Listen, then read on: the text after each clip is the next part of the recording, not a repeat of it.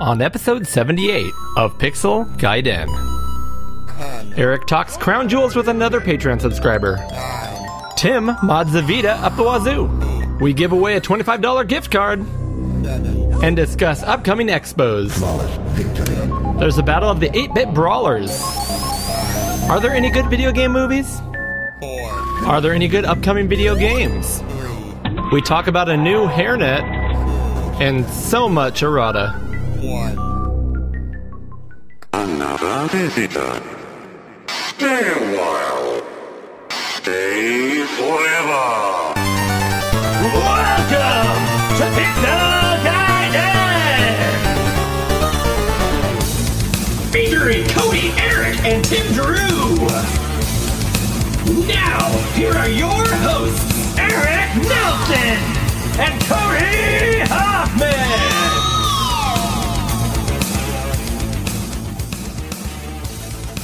Well, well, well, Eric. Another episode of Pixel Gaiden, episode number seventy-eight here on Mario Day. Yes, it is Mario Day today. Which is the dumbest thing ever, but apparently everyone, it's a thing now. Now it that, is a thing. Now that retro gaming is in just the, the public uh, the public eye right now, everyone knows about Mario Day. That's right. I celebrate it every year. I always have. How do you celebrate it, Eric? I put on plumber, uh, well, like I make sure I'm showing crack you're a, in the you're back a, with the plumber pants. You're a plumber and you wear a tie? That's right. Um, yeah, for those who actually still somehow don't know, March tenth is, you know, March is shortened to M A R, and one zero looks like an I O, hence Mario. I think somebody at, uh, somebody brilliant in, like, uh, marketing, and don't get me wrong, like, the Japanese culture, they're, they're way too uh, ethical and uh, by the book to do something like this. That's probably like Nintendo of America. I bet somebody at Nintendo of America came up with this, and they're like, underground, I'm going to start spreading the word that that's the Mario, and we're going to push it, and I'm going to tell a bunch of YouTubers so they say it, and then it's going to spread. Yeah. You know, kind of dirty uh, guerrilla tactics. We need a Pixel Gaiden Day, so we got to figure out how our letters of Pixel Gaiden would turn into numbers. Wait, what? Which month is that that starts with a P? It's um, Pennsylvania, April. No. Marchintosh as well, right? It's also That's Marchintosh right. for you Macintosh fans out there, uh, like myself. I need to get my Macs out. I have not set those up here at the new house. Nonetheless, I'm sorry for rambling already. Uh, welcome to Pixel Gaiden, your number one place for retro video game and retro-inspired video game and beer talk, tech, news, views. Uh, what else can we say that sounds cool and, and magazine-y? uh, editorials. My name is Cody Hoffman. And I am Eric Nelson. And we are the two uh, most educated people on the subject to talk to you today about retro video games. What Indeed. we lack in, in head knowledge, we make up for enthusiasm. Uh, coming up on episode seventy-eight here of Pixel Gaiden, we uh, we actually have a whole lot to talk about, so we'll try to be quick about this. Um, it is time for us to go ahead and draw a winner for the Retro Rewind dot c a uh, twenty-five dollar gift card giveaway, so we'll do that here in just a little bit. Um, it's we, very exciting. I'm, I'm looking forward to seeing who it's going to be. Yeah, yeah. I should have. I thought about uh, putting my own name in the donor list, like donating a dollar to the show just to put my name in there. I did not do this. Uh, we, of course, are going to cover the news as we like to do. Eric is going to be. Uh, it's going to be a little, a little Eric's take. Um, well, actually, we might. We'll see how that lands. That might end up next episode, huh, Eric? That's right. It could be next episode, and it could. You, you never know if it couldn't happen. But I'm hoping this Sunday I'm going to have a very nice discussion about crown jewels again, but this time with our good buddy and Patreon donor Tenmark, or Doug, from ten-Minute Amiga Retrocast. So I'm hoping to talk to him. I'm very interested. I, I mean, we would all assume that an Amiga or some Amiga device is going to be his crown jewel, but he might surprise us. I hope he surprises us. That'll be more fun. Yeah, well, we'll see. I don't want to influence his decision at all. Yeah, yeah. Well, he won't hear this before you. you That's right. Anyway, so. Through the magic of podcasting. Yeah, yeah. It's the tenth, so hopefully we'll get that all done to post this episode. But if not, you'll hear it next episode on the thirtieth. Um, we also are going to have ourselves a tea time with Tim, and that is a question mark subject because he doesn't want us to know what it is yet. I have the file. It'll be in this episode, Eric, but we do not know what it is yet. So I'm excited to You're find not out. Allowed. We've been we've been told do not listen to this ahead of time. So that made me want to listen to it, but I didn't. Sworn to secrecy. Uh, yep. And of course, we are going to talk about six good games. And what good kind of good games are we talking about today, Eric? So the six good games is Atari eight-bit games, but on c- computer eight-bit, I should say, not necessarily console. And there is overlap there, but it's Atari eight-bit computer games. You know what, Eric? I apologize. Okay. I misled us. Uh, Tim, Tim will be joining us for Six Good Games, so we will be doing that next episode. I'm sorry. Today we're doing Battle of the Systems. That's okay. It's good to announce it. There it's you go. Uh, Battle of the Systems today. Uh, yeah. We're gonna two two bangers, as they say. Uh, yeah, beat 'em up games. It's gonna be beat 'em up eight bit pieces. Uh, I, River I City. I, pick, I think I picked this one, and I, the reason I wanted to do it was we always talk about sixteen bit brawlers or beat 'em ups, whatever you want to call them, and you know, like Streets of Rage two and and all all these good ones that are out there. But we never really talk too much about the eight bit ones, and there's not that many of them, but. But we'll these see if these are, are any good. We'll see if these, yeah, are, I want to see if these are good. Ready? Try River, them out. River City Ransom versus uh, on the N E S versus Dynamite Ducks on the Sega Master System. So all yeah. that and more coming up, Eric. Uh, but first, what do we like to do? We like to ask quick questions. Quick questions.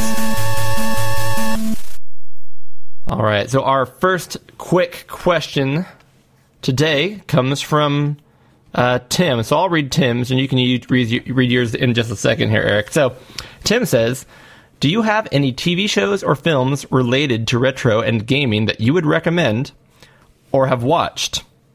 That's an interesting way to put that. Uh, for for yeah. Tim, his suggestion is uh, something called Halt and Catch Fire. It's a great show. It starts off uh, in the early eighties and features lots of Commodore hardware. Is that something new?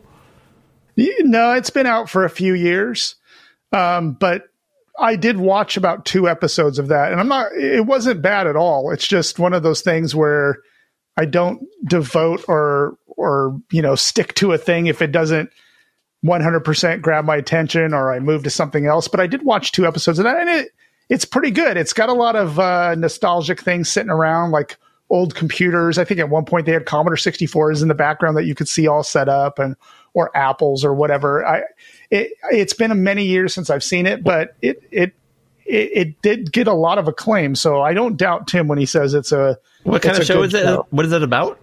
It's a drama. It's about the start start of the computer industry. So pretty much oh, okay. that sums it up. But it it's in a kind of a drama format, and there's kind of romance stuff going on and um, stuff why, like that. I mean, it, it's not just Tim a dry. It. Yeah, exactly. It's not just the dry documentary of how things started, and it's it's not it's not accurate. It's not. It's kind of like it's based on true events, but they, they take a lot of liberty. Is it with, with eight, is an eight-bit computer rom-com? Exactly, exactly. So, do you have anything in mind, Eric? Stuff uh, that that you could recommend? I gotta be honest. I I have not seen that much media about video games. Even like I listen to a lot of podcasts where they talk about cartoons, like the Pac-Man cartoon or the this cartoon or that cartoon that we're on, because the, there was a Sonic cartoon, and I never watched any of those. And even the Street Fighter movies, I never really watched any of those. I actually do want to. We should do that one night. Just watch that awful, uh, awful yeah. Mario Brothers movie and the awful Street Fighters movie. That would be fun. I- Absolutely. That would be fun. But I'm going to just answer this honestly. No, I haven't seen any of them. There you go. Yeah, for me, like um, modern ones, I, I, you know, the ones I'm going to re- honestly recommend right now are more because they're honestly just really good and really entertaining. And, but they're going to be um, kind of no-brainers, not very far off the beaten path. Yeah. Um, I have to say War Games.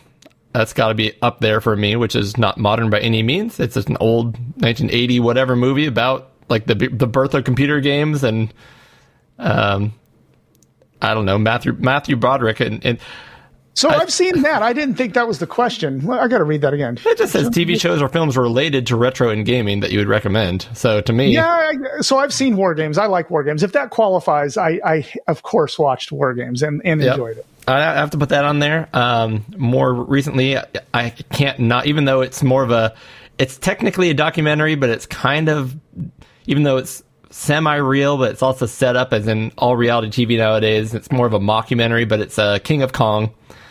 Which, which I still have not watched. Uh, We've talked watch about it, it many times on the show, and, and I've heard podcasts about it, and they say, oh, this is like, you really should watch this. So it's great. I still haven't watched it. Documentary about um, about ten years old now, maybe a little older than that now, about yeah. the King, um, King, the Donkey Kong champion and this new up-and-comer, and by new up-and-comer, I mean a dude in his forties, uh, yeah. battling to get the highest score and break the record, and that's kind of the uh, the birth of where Billy Mitchell, the infamous Billy Mitchell, really became uh, known as a public figure. I mean, he was already kind of known back in the day, but like known to people who didn't pay attention to video games. yeah. Um, you know, if we're including all those, I mean, I, I watched all those Amiga documentaries that came out, Viva Amiga, and there was another one, Rags to, what was it? Oh, Bill, bed, uh, Bedrooms to Billions. Bedroom to Billions. I watched that. I, I enjoyed both of those I very still mean, much. I still mean to see those, but um, but yep. I'm cheap, Eric. So I'm not paying fifteen dollars for it. I keep trying to find it. Every time I find it, I go on a little app. It says what services it's on. It's always like you can rent it or else you can pay for like a month subscription to H B O right. or something. I'm like, nope, nope. Um, and uh, and then there was one more, um, Jason Scott, uh, if you've heard of him. He he did this B B S documentary a long time ago. I mean, it's got to be like fifteen, twenty years ago now. Maybe maybe fifteen years ago. That's probably longer, but that was really good because it was it, it was very well done. He interviewed a lot of people, had to do a lot of research digging back in the B B S era. Um, but they talked to, they talked some in there about B B S games and stuff like that. So, yeah. And one more I, I have to mention. Um, honestly, it was it was so good. I know we just talked about it, but eight-Bit Christmas. I haven't um, seen it. Yeah. Was we it talked about, oh my gosh, I honestly, I think it might be... Um, To me, well, oh man, I hate to say this because I, let me give it one more Christmas, but I might need to designate this the best Christmas movie of all time. Oh, I got to see. That's with Neil Patrick it's, Harris, right? It is, and it, it's so good, and it's not just a video game movie, but it's about. It honestly, if you had to, if I had the best way to describe it, it was the movie A Christmas Story. Yeah, but you know how A Christmas Story was made in the eighties about the fifties, right? Well, yeah. This is basically. A movie about the nineties made in the twenty twenties. So same same gap. The yeah. story is uh, somewhat similar in the way it's made, and it's all about a kid who doesn't want a Red Ryder B B gun. He wants a Nintendo. Yeah, and all the things it takes to get there. And instead of having a little brother, he has a sister. Um, but it's brilliant. I mean, you'd think just by hearing it, you're like, oh, that's just a cash grab. No, it's it's an amazing movie. I actually like it more than A Christmas Story. All right, um, I'm going to watch it then. I'm going to put it on my my to-do list. It's amazing. I'll leave it there. Okay. Uh, let's go ahead and do yours, Eric, before we jump into our giveaway. How about that? Okay. So we've been seriously pers- pursuing going to the Portland Gaming Expo coming up soon uh, towards the end of the year. Is there anything you hope to find there? Anything you hope will meet or anyone who you hope will meet us out there or anything you're hoping to get out of it? Wow, that's a whole lot of questions is what that is. Yeah. Quick quick questions is is is um I've never been to a Retro Gaming Expo, so I'm not entirely, at least, you know, nothing of that magnitude. Um so I'll, I'll basically my ex, my expectations are to go there, be able to, you know, you know, look at stuff, and if it's just you and me going, I won't have to feel, you know, like I have to get home for anybody. We're going to be there for a couple of days hopefully, so it'll just be like, what are we, how do we want to have fun? Just being able yeah. to let loose. I don't honestly uh, think conventions are known for deals. I think they actually have higher prices than typical because people are there ready to buy and grab things and leave with things. Yeah. So I don't honestly expect to leave with anything. I'll probably try to get something. Um, but I know there's a lot of, you know, people, uh, people, you know, although they're just normal people, it's exciting to see people that you watch on YouTube, you know, in person and talk to them. Um, and a lot of those people are up in Portland. I'm sure we'll all recognize some. I'm not sure about yourself, but... Um, that that seems cool. Just kind of starting to meet these people, and uh, excited to potentially hand out some cards, try to grow some some fan base for the show. Um, because I'd just sit and play a bunch of video games and not sure. I mean, it's Portland. It's known for beer. I don't know if you can drink beer while playing video games, but that would make it that much better. I hope so, or else I'm bringing the biggest flask you've ever seen. Eric and I are just going to keep going to our room and coming back down. Right, right. Um, yeah, I don't know. What about you? Yeah, I, I can't think of any particular item that I think I'm gonna that I'm looking for. Like any, maybe, maybe. I mean, again, I don't know what to expect. I when I go to stuff like even Amy West, my favorite part is uh, buying stuff, like looking at what's there to buy. I mean, to be honest with you, I, I mean the the whatchamacallit's the little presentations they do. Those are all fine and good, but really, for me, it's like looking at the cool stuff and then seeing if there's anything out there that maybe I want to buy or or that's out there. And and I, I'm still lacking the Jaguar, so I'm there. You go. I, I would like to. Lo- I'm looking for that. Um, but other than that, I'm I'm yeah, I'm like you. I want to meet people, but I don't I don't go on YouTube very often, so I'm not going to be looking for anybody. I, I wouldn't recognize anybody anyway. But maybe even meeting other podcasters and just talking to them and making new friends, and who knows, maybe some synergy down the road, like we do events together or something. I still Dude. want to do something with the Amigos. I want to like do either a game show or a round table or something where we all talk together. I think that would be a blast. Absolutely. Yeah. I'd love to do a, a meetup. Um, yep. Somewhere. We probably, we probably have to jump to the East Coast and have Tim meet us. That's kind of like middle ground. That would be fun. That would be, that would a blast. be fun. Uh, that's it for quick questions, Eric, which means it's time for us to talk about our show sponsor. Yeah. Go Retro for it. Rewind. So if you need, have anything you want to get repaired, Frank is the man to talk to. And he is coming out with new products all the time. And he even sent us a little care package, but I, we're probably going to wait to open that with him. Does yeah, we'll open right? that on the next episode. Absolutely. Yeah. Sent us a little box that uh, I think for... Uh, You know, because there's mutual appreciation for both of us, sent us a little care package. He sent a little box to all of us, which I think is really neat. Um, but if you haven't heard of Retro Rewind, which I would find hard to believe, um, you go to retro rewind dot c a and take a look in there. But there are he's got some really cool stuff. He has he's started to branch out into color computers, the T R S eighty color computer, or affectionately called the Coco. And he now has a diagnostic cartridge. Very cool. Wait, I didn't if, know about that one. Yeah, so I think it's pretty new. So if you are trying to troubleshoot a Coco, which is pretty tough if you don't have a diagnostic cartridge, um, because a lot of the chips and stuff are not socketed on those, at least the ones, I, at least the Coco two that I had and the Coco three, um, they don't have socketed chips. So you don't, you can't just easily swap in chips to figure out which one's bad or which one's good. So if you get this Coco diagnostic cartridge that Frank is selling, it it will help you out tremendously in troubleshooting that. And it's only twenty-five bucks. Wow. It's only twenty-five bucks. Yep. So ROM I, test, this, expansion ROM test, quick RAM test, sound test, cassette test, keyboard, t- all the tests. It's got all the tests. Those are all the tests on there. It, it's a lot like the Commodore sixty-four one that I really love. Which he also sells.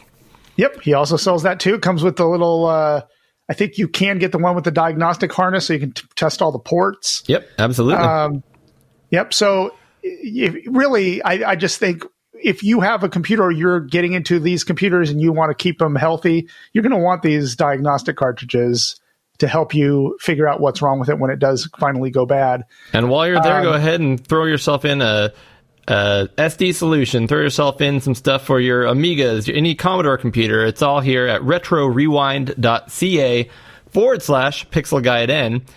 Um, and couple uh, new items I have to point out. Uh, of course, you guys, if you listen to the show, know that if you use code P G ten on checkout, you'll save ten percent off your entire order. So that twenty-five dollars cart becomes twenty-two fifty if my did my math right, Eric. Wow, you're you're quick. That's uh, P G ten, so Pixel Gaiden, right? P G ten to save ten percent. And from March second through March eighteenth, so when the show airs, you still got three, at least three days. ten percent of all sales will be donated to the Red Cross and U N H R C to help the refugees fleeing the violence in Ukraine, which is a very worthwhile cause. I'm glad you brought that up because I know Frank had sent us a message talking about that, and I thought, man, this is really awesome. Uh, I, in fact, I, I think I'm going to try to make a purchase sometime within the next, uh, within that window just to get that money to those people that need it in the Ukraine and and and get something really neat. Absolutely. All right. So as we've mentioned on uh, the last few episodes, somebody, a lucky Patreon subscriber of ours, mm-hmm. is going to win a twenty-five dollar gift card. Now, we said we were going to do the drawing on March fifth. And uh, although we have not technically done the drawing, we did lock the, the entry list to March fifth. Yeah. And live to tape right here, Eric, we are going to choose our winner.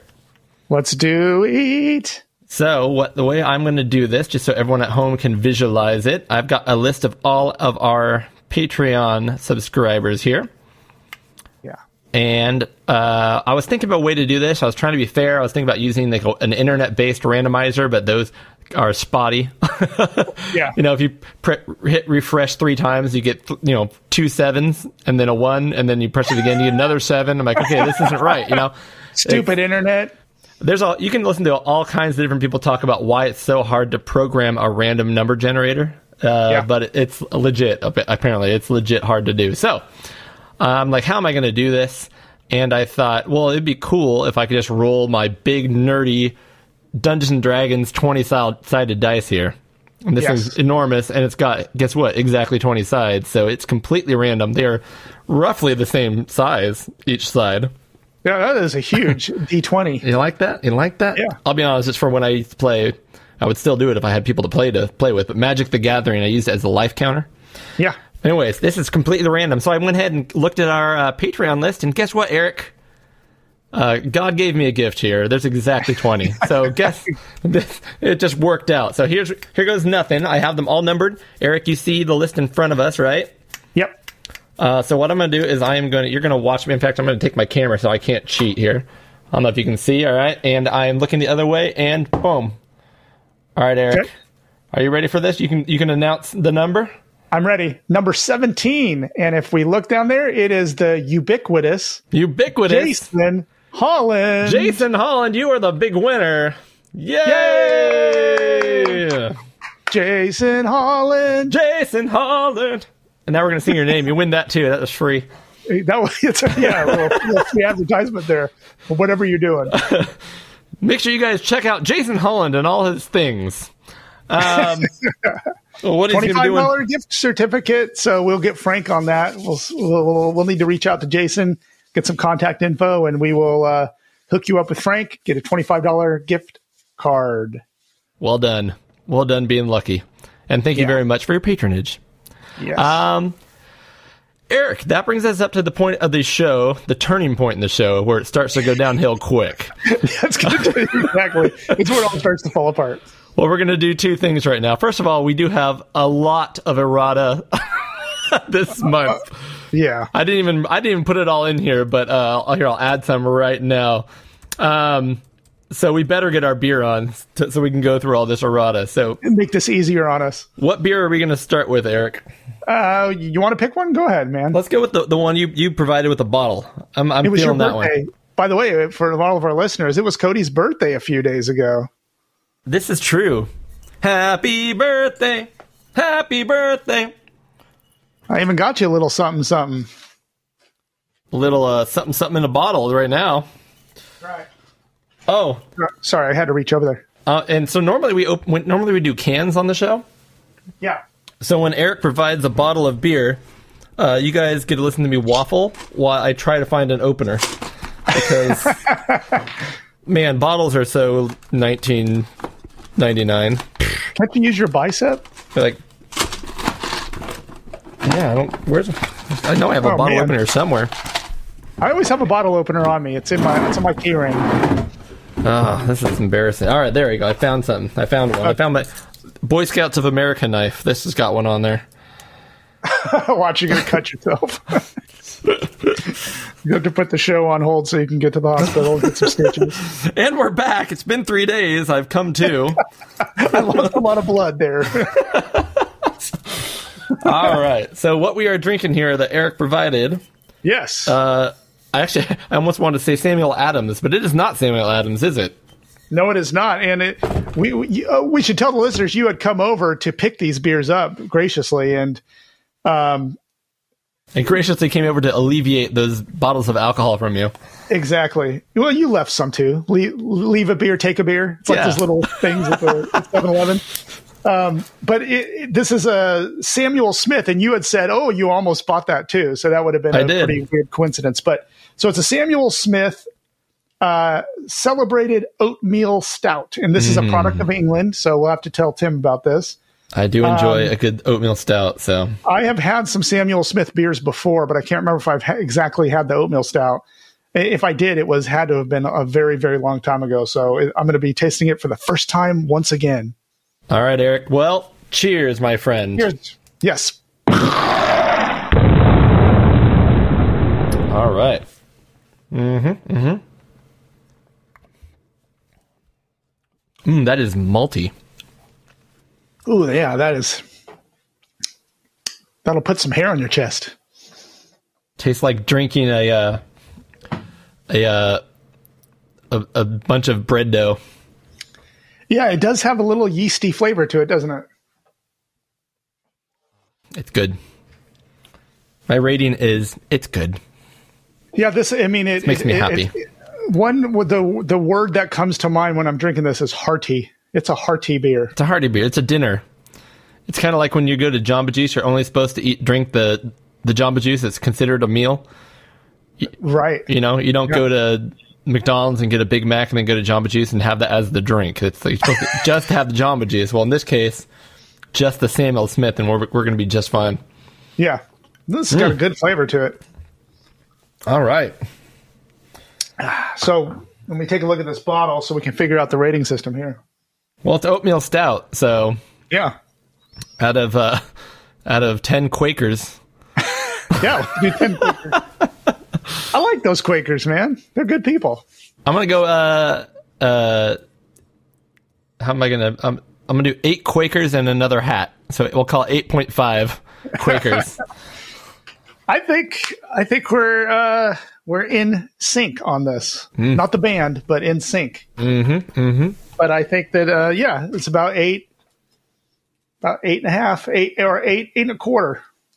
Delicious, delicious. Yeah, cool. So that's well done. One. Thank you, right sir. On. All right, so All let's right. get this rat out of the way because it's it depresses me. And I know, I don't know if you have this on the list, but one criticism we got, which which I appreciate, yes, was I think Boat said, was it Boat or Aaron? I can't remember which one, but they, I think it was Aaron who started this. Yeah. Okay. Um, okay. But but the Boat mentioned it too, that on our game show we need to get better at like having an, like questions with single answers that can't, that can't be you know uh, disputed, right. that that don't have multiple answers to them because it screws up the game show. And I, I don't disagree with that, so I do right, agree well, with that. I do have that on my on my uh, feedback here. Okay, uh, so let's, was, let's tackle that, that one first. That was a self criticism as well. Outside okay. of that, so let's be fair to to, to John and Aaron. I don't think we've ever had that issue until I did it like three times in the last game show. So we don't need to get better at it. We just need to not do what I did that one time. That's it's that. Well, I blew, no, because I, I I screwed that, that one up, the the arcade one where I screwed it up and uh, Tim answered Sega or something, or and it, I didn't know. I don't know what it was. Nah, but I don't know.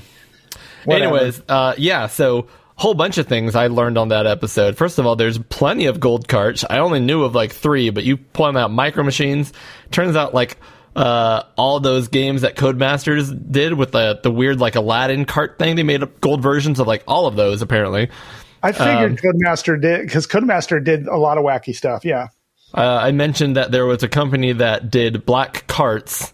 Um, there's many companies that did black carts. Yeah. Uh, anyways. I went back and listened to it. It doesn't change the outcome. Tim still wins either way. But uh, I agree. I agree. But I still enjoyed the show, so whatever. Whatever. Exactly. Um, I also want to touch base. Uh, I think Pajako asked us a question a, a, a while back about gaming memorabilia that we had. Yeah. Yep. And I do have one thing that I absolutely love. I forgot about. Um, and it's my little uh, Lego. It's not Legos. It's knockoff Legos. But my little building Lego Cuphead set that I have up yeah. here. I, I love that game, I... Cuphead, and I built this little diorama, diorama I got at Target, and it was like seventy-five percent off for like eight bucks. It's got the little Cuphead characters and the big old dice and the, and the evil bad guys hanging over the back, and I just, it's, I love it. I absolutely yeah, love it. I remember it. It was on Blowout or something, and you picked it up, and it looks really cool. Because I remember when we, we used to record live together, that was uh, not live, but record together. Yep. We're seeing that. Cool. And the other one I wanted to mention is when I got that big Atari pickup a long time ago. Mm-hmm. It's been, uh, well, it's been a couple years now, maybe. Not quite a couple years. Um, in that, if you remember, I'm going to retell the story for those who have already heard it, but in that lot, I was talking to the guy I know, and he's like, oh, that's just, a, um, he just found a piece of paper in there, and he opened it up, and he's like, oh, it's just a, like some old game poster or whatever. He's like, you don't want that, I don't think. And he tossed it into his trash can. And I'm like, uh, I think I do want that. And I pulled it out of the trash can, right? I'm like, who yeah. knows? Because old paper is hard to find. I'm like, this might be worth something. Yeah. Uh, and it was a poster, which came with the original, his original copy of Minor twenty forty-niner two, wow. which is yeah. a Willie Strikes Back or something like that. Yeah. Or Bounty Bob Strikes Back. Um. Is that that kind of stuff is called ephemera, right? Or well, ephemera? This one, yeah. Well, this one came with the game itself, so at that point it's just part of the complete game. But yeah, I know. Okay. What you, okay. Yeah. Um, and I'm glad I held on to that, not because I personally wanted it, but because I found out later it was worth like five hundred dollars. Now, unfortunately, what? L- unfortunately, what? unfortunately, I didn't. I did uh, my usual quick research. Didn't assume it was worth that much. Saw. Uh, like nothing on it. So what I did is I put it on eBay with a very low starting bid of like twenty dollars, hoping someone would buy it. But then I put a buy it now of one ninety-nine ninety-nine just in case it was worth something. Yeah. So I got two hundred bucks for it for pulling something that's out of the trash. For a piece of paper that was that you pulled out of the trash. But I'm a little bummed bad. that I, I couldn't get the full value for it because I literally put that thing up and within forty-five seconds it was sold. And immediately I'm like, uh oh. Yeah, that's Uh-oh, never a good feeling. I left some money on the table on that one, but someone got wow. a good deal. They were obviously looking for it for a long time because it sold in forty-five seconds. Yeah. Um. Anyways. Uh, also, got a, a little bit of feedback from David Vincent, Patreon listener of the show. Uh, we were talking about the Fenrir for your Saturn that you put in there. Yes.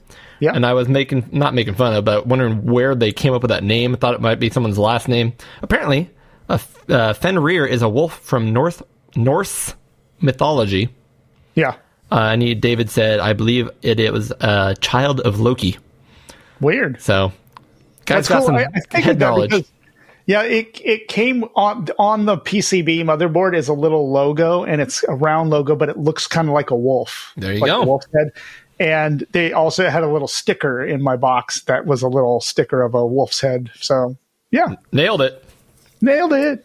Uh, we also were talking about Earthbound being released on the Switch, and you were mm-hmm. saying that game wouldn't be worth it without the full guide that it came with.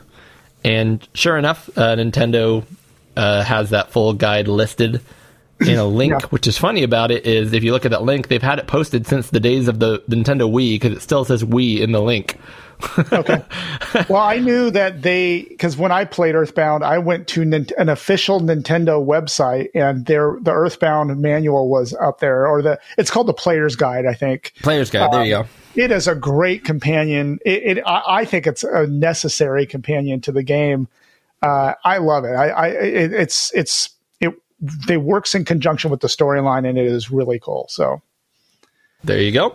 Yep. And I. I, I Did yeah. I mention, though, that I that there are knockoffs of that Player's Guide, though, that you can buy, I think, on Alibaba? like oh, really? That. That's cool. Like Chinese, you can go there, and I, I thought it was like twenty or thirty bucks, and you can go in there, and you can get, like, it looks like the official Player's hand, Player's Guide. Careful, Nintendo will put you in jail for three years or whatever happened to that Paul Bowser that guy. Yeah, what a bummer. And the last one, uh, I was trying to remember the name of the famous woman who had a line of candles named after her body part. Do you remember this? I remember it, but I, I I knew who it was, so I can't believe I would, wouldn't have said her name. Yeah, I knew it this. was Gwyneth Paltrow, and that, I couldn't think of the name, and you, you must have not been able to think either, but yeah. Yeah, my, my wife and I make fun of that all the time, and it's, uh, um, what is the, the name of her company is like GURP? Oh, or, uh, Goop. Goop, there you go. Goop. I said GURP. there's, a, there's a free advertisement for Gwyneth. Exactly. We'll We'll take our royalties when we can. I'm just glad we haven't talked about manscaping again. Oh, shoot. Exactly. Just did it. Speaking of manscaping, have you tried the Lawnmower two point oh? I think they actually are called things. Anyways, we're not going to get into yeah. that. Um, cool. You can get show information on our podcast at pixel gaiden dot com. You can also listen to our show on the Amigos Retro Gaming Network at anchor.fm forward slash Amigos Podcast. You can reach us on Twitter using at pixel underscore gaiden. You can reach Eric at the project. That's at D U H P R O J E C T. And you can reach Cody at Oddball, which is at O D D B A one one four nine. You can also reach me, that's Tim, at Sanxion, and that's at S A N X I O N. Please review us on iTunes or Apple Podcasts or any of the other podcatchers that you use. It really helps us out. You can email us on podcast at pixel gaiden dot com. And we love any feedback. And also, please let us know if we've done anything wrong, and we'll mention it on the next show. We also have a Patreon account set up, so if you wish to support the show financially, you can do so at patreon.com forward slash pixelguiden. You can support us with as little as a dollar all the way up to infinite dollars. If you do so, you'll get access to the Amigos Retro Network Discord server, where all kinds of cool chat is happening about not only our show, but the other shows such as Bright Castle and, of course, the Amigos, um, amongst other shows. And there's various other topics in there, um, everything from for sale to music to uh, high score contests, things like that. If you support us at the three dollars or more tier, we like to announce every supporter at that level here on the show in a way that we can only do here on Pixel Gaiden using our random adjective generator. And this month on Pixel Gaiden, we're getting a little bluesy. Well, there's the Percy Duck, the new, the fresh Matthew Ackerman, yeah, unruly Daniel James, the vulgar Eric Sangren, the therapeutic David Vincent, and the tasteful ten-minute Amiga Retrocast. The clever Roy Fielding, the deadpan Mister Toast, aerobatic Maciej Sosnowski, and the soupy Paradroid. There's the chivalrous Ram OK, Ram OK, and the sassy Mitsuyama, yeah. We got the Pixel Gaiden Blues. We got the Pixel Gaiden Blues. You're stuck on that final boss now. These sixteen bits will make you lose. The Konami code ain't working. You got the Pixel Gaiden Blues. Gary Heather shivering, Brian Arston not forsaken, agitated by Jocko, ubiquitous Jason Holland, the boys Mark Scott, and the overcooked Retro Gamer Nation. The tense Amy West, an Amiga show here in Sacramento, and then a brand new patron of the Pixel Gaiden Show, introducing the brash John Boat of Karshaller, who's a long friend of the show. We got the Pixel Gaiden Blues. We got the Pixel Gaiden Blues. You're stuck on that final boss now. These sixteen bits will make you lose. The Konami code ain't working. You got the Pixel Gaiden Blues.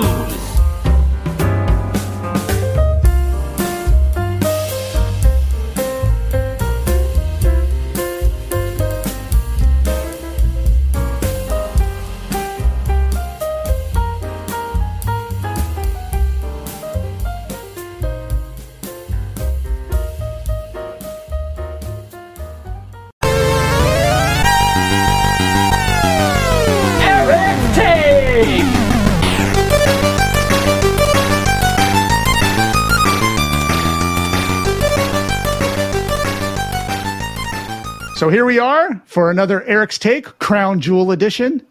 Uh, and this month is special. Well, all of them were special. I don't want to say it was bad with the other people. But we have uh, YouTube star and legend, Tenmark, or Doug as we know him. Hello, Doug. How's it going? Oh, my name's not Doug. It's Mark. That's what everyone always tells me. And then Three another years of thing, people calling me Mark, but yes, it's Doug. Hello, I'm doing wonderful. Thanks for inviting awesome. me. I really appreciate it. And then also, which is a special event here, is we have Tim. Tim, his first appearance on Eric's Take. Yeah, there Hi, it is. Yeah, I was, I was hoping you'd say something. I was like, oh no, his audio dropped out. Welcome, so we got Tim. Uh, it's me. Tim's, Tim's going to help out with some of the hosting duties here, which is great. Um, I'm sure he'll have some very fine questions to ask as well. But first, let's get started. Since we have, you know, this nice little round table of people, let's get a beer going. Absolutely. I think the beer is good. So, what did I'll, you I'll bring today, Mister Host?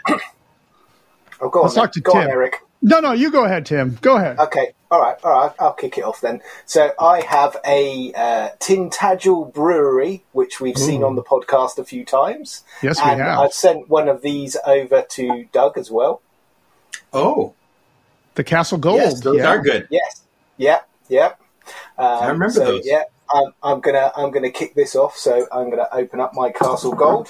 Uh, this is a four point two volume uh, beer.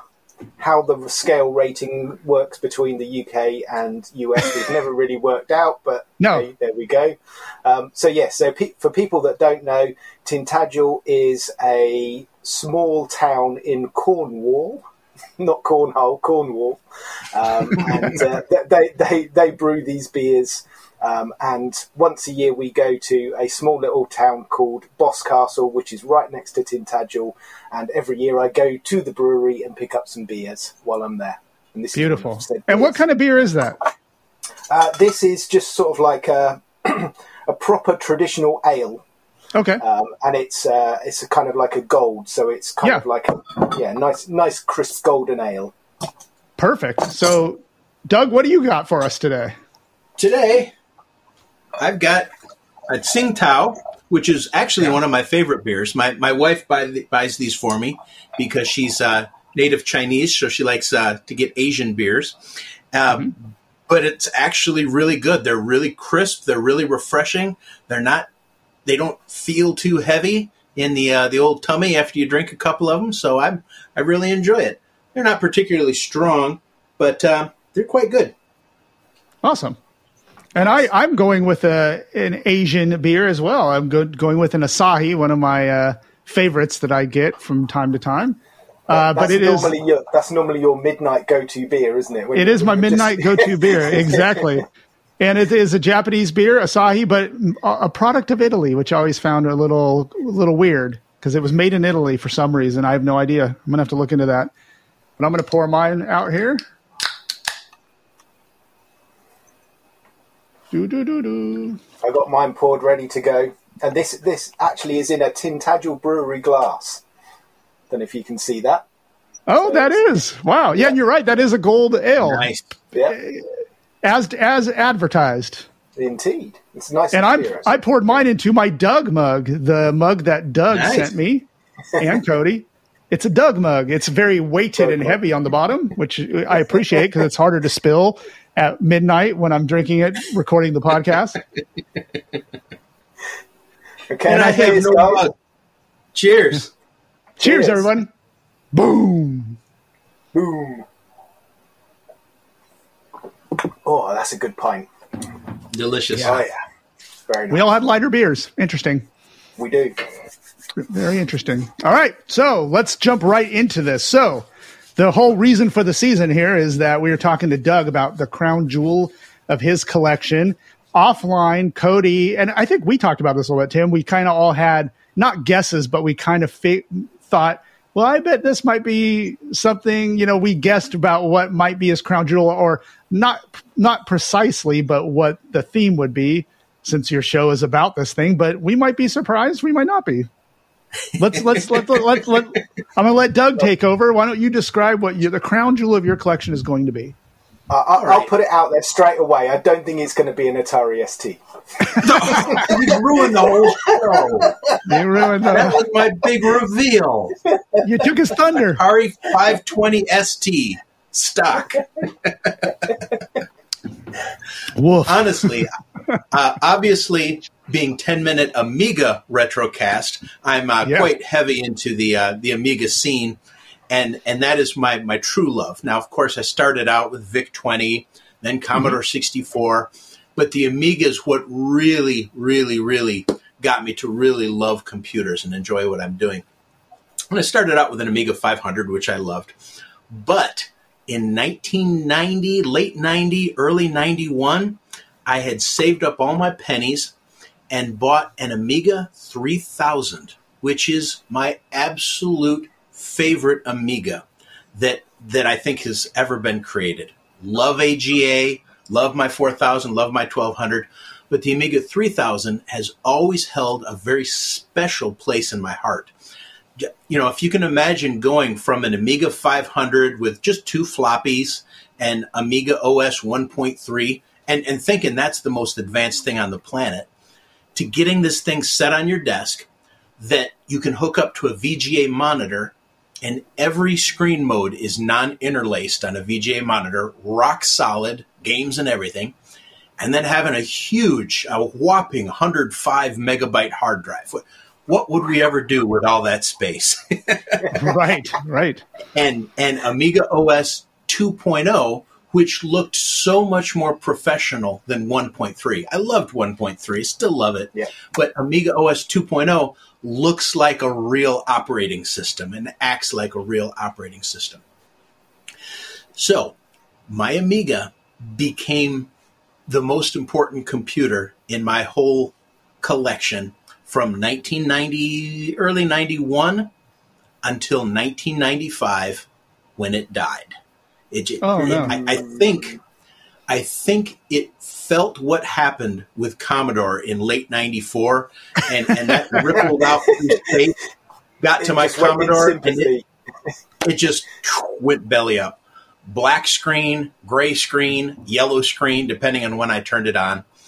And uh, I tried for months to bring that thing back to life. Everything I knew how to do to bring it back to life, and I and I could never get it to boot again.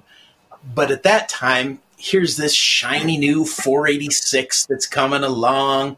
You know, I got the, the I B M Blue Lightning seventy-five megahertz four eighty-six. Boy, that's shiny and pretty. And over the years, I kind of forgot about my Amiga three thousand. It went in on a shelf, and I honestly didn't take it off the shelf for probably ten years. And then I would pull it out and I'd try to bring it to life again, put it back on the shelf. Now, in so, between so, there, I, I Doug, picked did up you the Amiga ever, twelve hundred. Did you ever take a soldering iron to it? We know what happened with your five hundred. I have no idea what you're talking about. What? Soldering iron? No, it's, I'm great with them. Yeah. Sorry, carry on. So, you know, over the years, I picked up an Amiga twelve hundred, love it.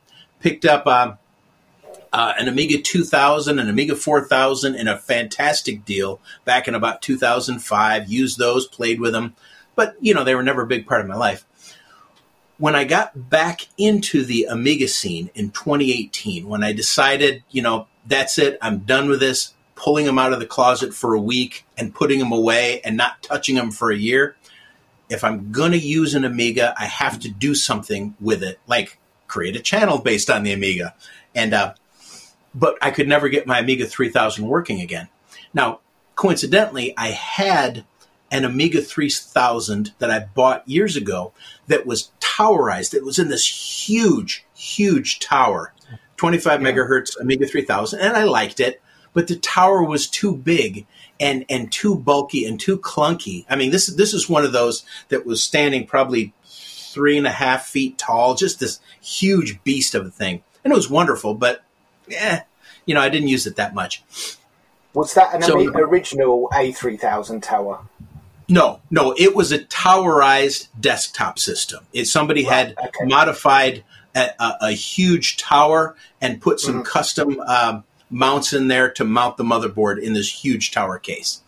Um, they even sold third-party ones, I think, that weren't official, right? But they were made specifically for, because I had a friend back in the day who had an A three thousand for a short time, but I remembered the case, and it wasn't a Commodore case. It was like, no. mm-hmm. It was just some third party, but made specifically for the three thousand. And that was back in the day, like when, when it was out and you can go buy one. So that's interesting. So you had the tower. Yeah. Okay. Yeah. Yeah. And, and they, the, they did those for the twelve thousand as well. Yep. Yeah. And, and so in twenty eighteen, I thought, okay, let's take the parts from this tower and put it in your Amiga desktop case and bring your desktop back to life. It was a sixteen megahertz Amiga three thousand I used to have. So I pulled the Amiga three thousand out of my storage unit and realized the power supply was gone, the disk drive tray was gone, and, and I couldn't find them to save my soul. I have absolutely no idea where any of them went. So I just had this beautiful case and no nothing to plug it into. And I couldn't use the power supply from this tower because it literally was like this big. I, I have it on one of my videos. It's this gargantuous. If you can picture an A T X power supply, a normal size one, it was literally like three to four times the size of that. It was so big and so loud. You turned it on, it sounds like a vacuum cleaner. Like yeah. an A two thousand power supply then. yeah, yeah. So I kludged it together. I, I took, and, and I've got this on one of my videos, I kludged it together, and I took a piece of plexiglass, drilled holes in it, and used that as the drive tray in my Amiga three thousand. Since I didn't have a drive tray, I put a piece of plexiglass in there. And then I would take this huge power supply, set it behind the Amiga three thousand, plug it in, and it would work, but you could never close the case, you know, and and it just it just wasn't the same. So my good friend Jack Kalk from Pints and Amiga, which all of you guys should watch if you don't watch that right now. Uh, great guy. He heard about my plight. He says, Doug, I've got some spare parts I'm going to send you. And this beautiful human being, Jack Kalk, love you, Jack, sent me a tray and a power supply for my Amiga three thousand. And I nice. was in heaven. That was so kind of him. Um, So I was able to put my Amiga three thousand back together, you know, the, using the twenty-five megahertz board from um, my tower case, got everything put back together, worked beautifully, loved it. I was in Amiga three thousand heaven again. Then I did this video on my um, bridge board, the X T bridge board for the Amiga. Yeah. I did a video yeah. on it. And at the time, I was using my A thirty-six forty accelerator card in this Amiga three thousand. It was working perfect. So it was running at twenty-five megahertz, oh forty, uh, had the bridge board in there, did the episode, worked perfect. Walked out of my office.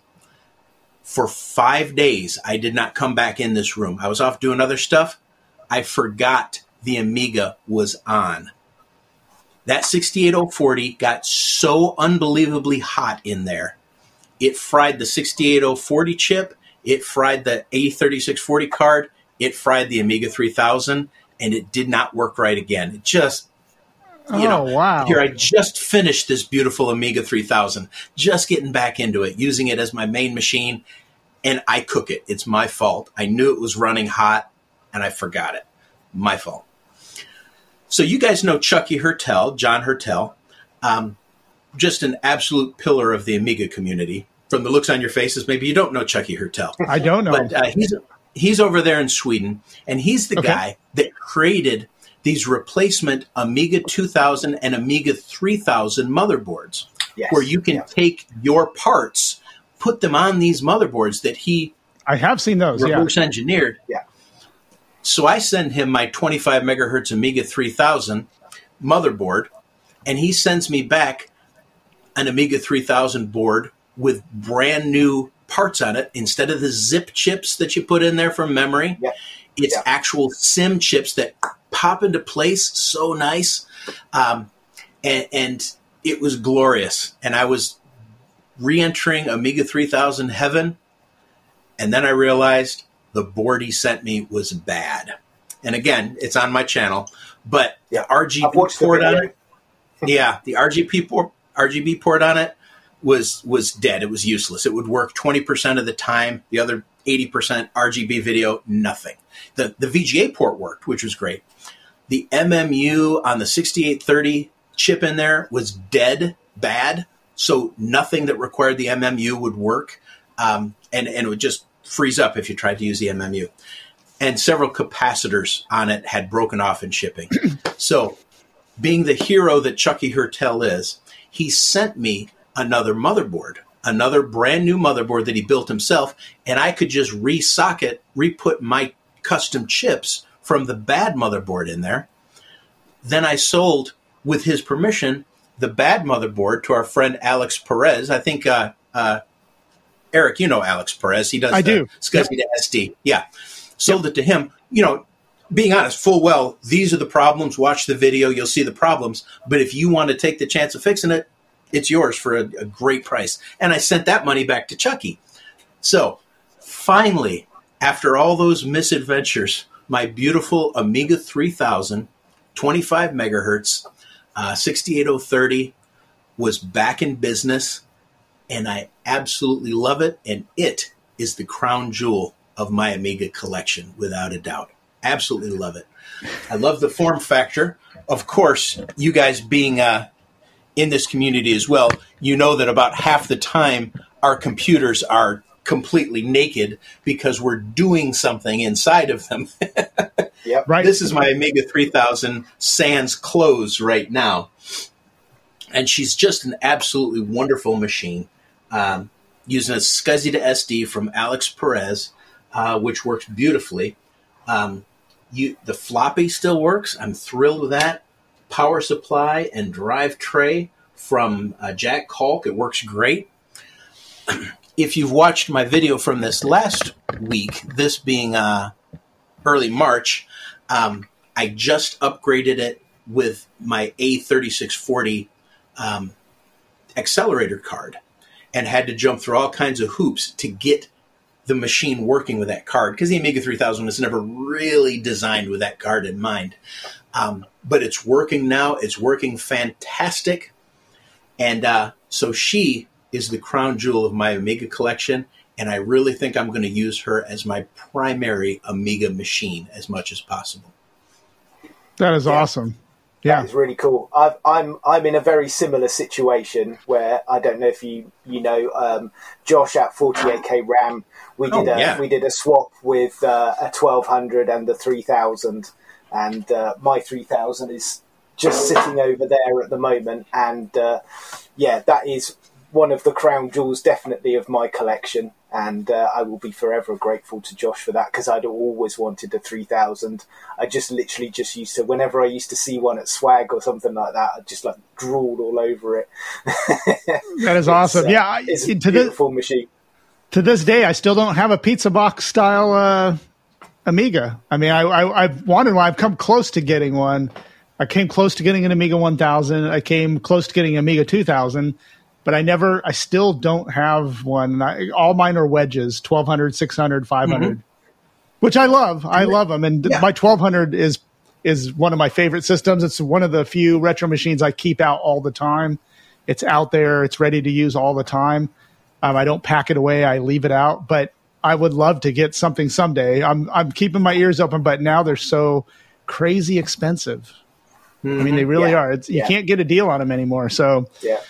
But someday maybe I will, and that'll be great. But for now, my twelve hundred is is is pumping along. But so let me ask you this about the three thousand: Is it does that one run hot too? Could you leave that one on? This is the beautiful thing, and you guys okay. can can all watch my video at, right after you're done with this episode of Pixel Gaiden.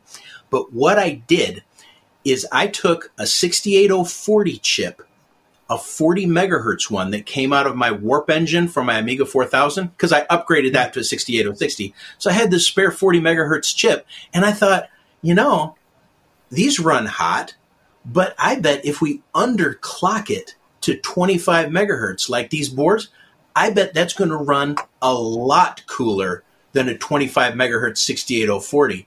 So I popped it in there. It shows up as a twenty-five megahertz sixty-eight oh forty instead of a forty megahertz. The darn thing is cool as a cucumber. Now, nice. I don't know if you guys have ever looked at a, a thirty-six forty card before, a used one, but those things get so hot, they're they're unbearable to touch. Even on an Amiga four thousand, they're just, they're scalding hot. This little guy in here, see, you knew I couldn't get through the episode without saying the word little guy, right? Little guy. Um, yep. This little guy in here, when I put my little uh, heat sink on it, eighty-seven degrees Fahrenheit, which is, wow, what, f- f- thirty-five, forty-something Celsius. And it runs cool as a cucumber. Uh, right now, it's been running for the past uh, probably two hours. And I can put my hand right on the C P U here. I don't try this at home, kids. Uh, no. And nothing. It's slightly warm. It's like uh, body temperature, you know. And the old one that I used to use would just, you try and touch it and you just, you burn your hand. Runs cool as a cucumber, and I'm thrilled to pieces. Can I was going to say, like, the case on okay. Oh, I, yeah, yeah. Because I, I'm sure it's not going to be a problem, because when I ran it before with the case off, it would still get scalding hot. So the way it is right now, being almost cool to the touch, I think it's going to be fine with the case on it. I'm That's not going to awesome. leave it on for five days straight, though. No, no, no, I wouldn't recommend that. You're not going to run a B B S on it? twenty-four hour no, B B S? No. So excellent. Yep. That is the crown nice. jewel of Doug's collection. So do you have one that was kind of like a close second? Yeah. Yes. Yes, I do. And believe it or not, it's the original Amiga one thousand from nineteen eighty-five right here. Uh, this is actually the three thousand screen that's up on there. But but this little beauty, I bought at Amy West a couple of years ago. Oh, and wow, yeah. I absolutely love the Amiga one thousand. I love the form factor of it.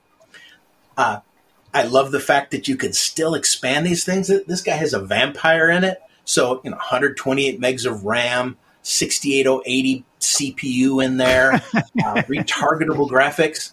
And yet I can just run regular Amiga stuff on it too. You know, if I want to pump stuff out through the R G B port, no problem. Paula still plays the same, but I love that machine for its form factor. And I love that machine for its incredible build quality. When they say they don't build them like they used to, they don't build them like the Amiga one thousand anymore. That the, the quality of that machine is, is just phenomenal. So she is yeah. number two. Uh, you, you missed the softball that I threw you there, Doug. You were meant to say the the A six hundred that I bought you. Exactly. There she is. Right. Yeah. There, there she is. Yeah. Yeah. And and she is beautiful. Um, Derek Fellows uh, sent me that um, that little knob on the top there. You see in the, the upper corner of it yeah. uh, for yeah. my GoTech. And that just snaps right on, matches the color perfectly. So I can just change the uh, the, the, the GoTech uh, A D Fs just like nobody's business on there.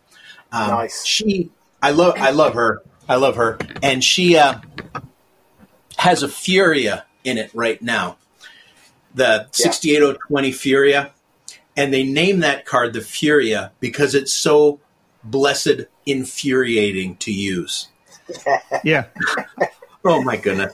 Out yeah, of, I've, out I've, of probably... Um, I've watched Chris's Chris Edwards' video on that as well. He's he's uh, having some fun with that, especially with the H D M I mod that he's got in there as well. That was like every, trying to jam everything in. I have one too. So I have a Furia in mine too, Doug. And if I move that computer just the wrong way, the Furia will pop off of the chip.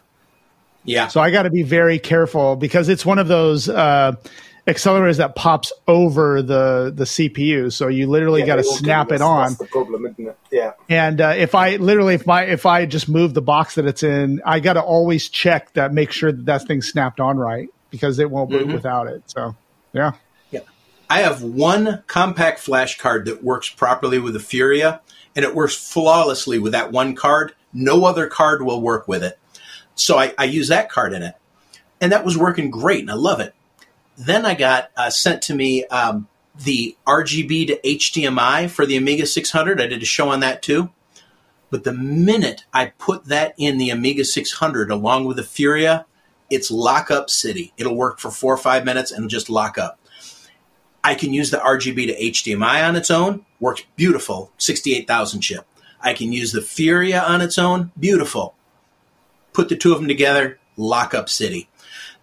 And but once you use an R G B to H D M I on an Amiga and you get that rock solid, absolutely beautiful display on a modern monitor, it's so hard to go back. It's just, so I really want both of them to work. So I'm, I'm working with the guy that made the R G B to H D M I. Um, and I'm working with a couple other people trying to get it figured out why the Furia and the and that device don't behave nicely together. So is it just a lack of power? I, I bought a new power supply, one of the really good ones from Steve Clifford over at uh, Retro Passion. Mm-hmm. And uh, I don't think it's a power issue. It could be, but I've tried it with three different power supplies that that power my Amiga twelve hundred with an oh forty chip in it beautifully. So it should and be fine then. It, yeah, I, th- I think it's something besides power. That's interesting because that's exactly the roadmap I wanted to take because I was going to get the R G B to H D M I from Retro Rewind. Rewind. And mm-hmm. I was going to get it for my A six hundred, and uh, but I have the Furio too, so that's good to know because I would have been scratching my head if that didn't work. But I'm going to try it. I'm mm-hmm. going to I'm going to get one of those soon and give it a shot because I'd love to use my A six hundred more. Yeah. Let me let you guys on a little secret. Now, nobody's listening to this podcast, right? This is just between the three of us, right? no, no, it's just, just us, yeah. yeah. It's no just us. Okay. There's a, a, a certain hardware manufacturer that may or may not be related to the shirts you two are wearing, yeah. who is just finishing up a buffered I D E interface for the Amiga six hundred that very possibly will eliminate all of the Furia problems with compact flash cards and I D E devices. Uh, I'm, I'm, I, I'm in the loop on this one. uh-huh. Oh, yeah, man. Yeah, I, yeah, but just don't tell anybody because he hasn't released that yet. And I'm, I'm sure uh, he would no, be no, upset no. if I'm, he I'm not, not, not, We're not going to say anything at all. No, no. no, no, I won't say anything at all, but I'm looking forward to that. And that might, I might just hold off on everything until that, that pops out. Mm-hmm, mm-hmm. Cool. Yep. Because I, I do want to get that six hundred in action. I love the form factor. I love. I oh, don't really care beautiful. about the, the yeah the numpad. I'm not really that concerned about. I just want a B B S on it, play a few games, do this and yep. that. So I'm looking forward to that. Well, I'm hoping that turns the corner soon. That'll be awesome. Mm-hmm. Yep. Me too. Me too. Good stuff. Cool. All right. Any parting thoughts here? It was nice to see you, well, Tim. And Doug, but uh, it Doug's our special guest. But it's weird doing an Eric's take with, with Tim on, but uh, it, it went very well. Awesome! I'm glad you could join us. Glad you both could join us. Yeah, yeah, it's good. Yeah, looking forward to the day when we can all get together in human form and have an actual beer together. That's going to be fun. Yeah, yeah, that would be yeah. amazing. Yeah, we, we are we are trying to make that happen. Yeah. There are some there are some secret plans in the works. Not secret, but ones we've talked about trying to get. You can reveal the secret plans. Nobody listens to this podcast anyways, guys. You're fine. Oh, man. Well, I figured that. Cody and I talked about it. Like shipping all of us over to Tim would be very expensive, but shipping Tim mm-hmm. over here, that might not be. Yeah, I'm, I'm, I'm only small, so you can get me in a box just about. Exactly. Have your wife poke a couple air holes in there. You're fine. Nah, I don't even need those. I'll, I'll just go to sleep. Exactly.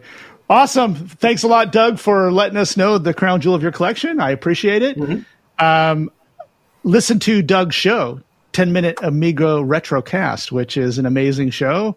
I'm a Patreon of that. I think I think Tim is too, right? Uh, not yet, but it's, not it's yet. on my list. I thought I heard no you pressure, on there. Tim. No pressure. Yeah. Well, he did it's, send it's him. He, he did send him some amazing uh, equipment. So that, that Tim takes a, very good care of me. Yes, that, that's a good contribution. So, uh, but it's a great show. I know I learned a lot. I still talk about the. Uh, my favorite episode was the one just talking about Amiga O S because mm-hmm. I did not have an Amiga when I was a kid. I but I and so when I'm in. You know, the Amiga O S is pretty easy to use, but to get into the nuts and bolts of it, especially the shell, I had no idea what I was doing. And so I listened to the, your, I think it was a two episode, it was two episodes, right? Mm-hmm. Yeah. Yep. Once I learned that, I was good to go. I was, I was putting shell commands. I was doing all sorts of crazy stuff. So I appreciated that episode most of uh, it was my favorite episode of all, so I'll put it yep. that way. The Amiga O S tutorials are by far my uh, my most popular uh, videos on there. Are they? Are they really? Yeah. Okay. That's yeah, interesting. By, by That's interesting. Margin. Awesome. Perfect. All right. So uh, I'm going to let Doug and Tim go. Thanks a lot, guys. Um, and I will see you. We will see you soon. Hey, guys. How about we take a little break and check with our friend over the pond? That's right. It's Tea Time with Tim.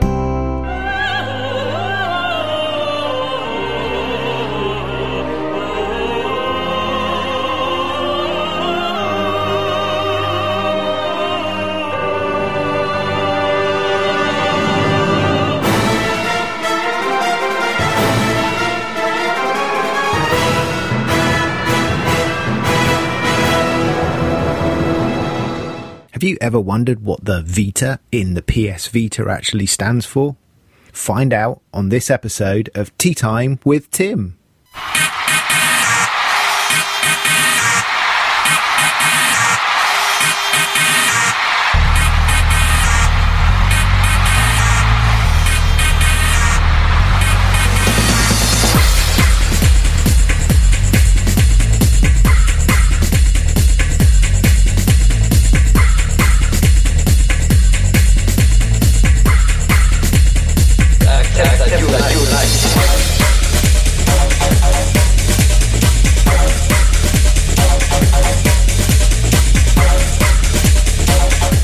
That amazing tune was from T K X on the P S Vita, and that was launched by Llamasoft. And the amazing intro track you heard was from The Legend of Heroes, The Trials of Cold Steel two. First up, let's address the elephant in the room. Is the Vita retro? Well, I don't think so. With the handheld console version being first released in Japan in twenty eleven, and technology-wise, it kind of bridges the gap between the P S P and the P S three in terms of performance. With that being said, hear me out with this one, as I explain later. The reason why I feel it's important to cover the P S Vita is because it's now a very affordable platform to jump into retro gaming all in one place. That's also a handheld device with an amazing screen and all the controllers you need built right into the unit. The P S Vita has some great games native to the system. One of the main draws to this system was the launch from Llamasoft, that's Jeff and Giles, of their reimagined version of Tempest two thousand from the Jaguar called T X K. I've wanted to give this game a go, but with it only being available on the Vita as a download, it was a bit of a heavy investment just to play the game, with the consoles cut selling at the time for around about two hundred pounds. Now fast forward to twenty twenty-two, and myself, Cody and Eric were recording episodes seventy-six and seventy-seven of the podcast, and we were discussing the Vita, and we were looking at the prices of the console. I could see now that they were sub one hundred pounds in some cases, just for the console and the power supply. So maybe it was time I would grab one of these for the fun of it, so I could at least play T X K. One other thing I was also aware was the ability to unlock the Vita now with different exploits, so you can not only run Vita games, but also make use of the first-party emulator for the P S P and some P S one games. And I also found out there is a ton of homebrew games, hacks and applications available, and this is what has really got me drawn into it now, and even to the point of recommending the Vita for retro gamers. So just before we get into my recent journey with the Vita, let's go through a brief history of the Vita and some of the tech specs. So going back to what I mentioned at the top of the show, the P S Vita actually stands for life in Latin. It's a successor to the P S P that was first released in two thousand four. In as early as two thousand nine, there appeared some rumours of a successor to the P S P that would use the S G X five forty-three M P four Plus graphics processor for ARM-based S O Cs or system-on-chip designs. After a few years in design and dev kits released to developers, the P S Vita was launched in Japan in December of twenty eleven. The Vita has a great specification, utilising an ARM Cortex A nine with four cores, five hundred twelve megabytes of main memory, and one hundred twenty-eight meg of V RAM, with the form factor being similar to the P S P in the super oval shape design. The early and more common version, the P C H one thousand, having a beautiful five inch OLED capacitive touchscreen, and later the slightly thinner P C H two thousand version, having replaced the OLED with a lesser L C D screen, but this allowed to have extra battery life, so there was a bit of a trade-off. Personally, I think the OLED screen on the Vita is a big selling point and looks amazing.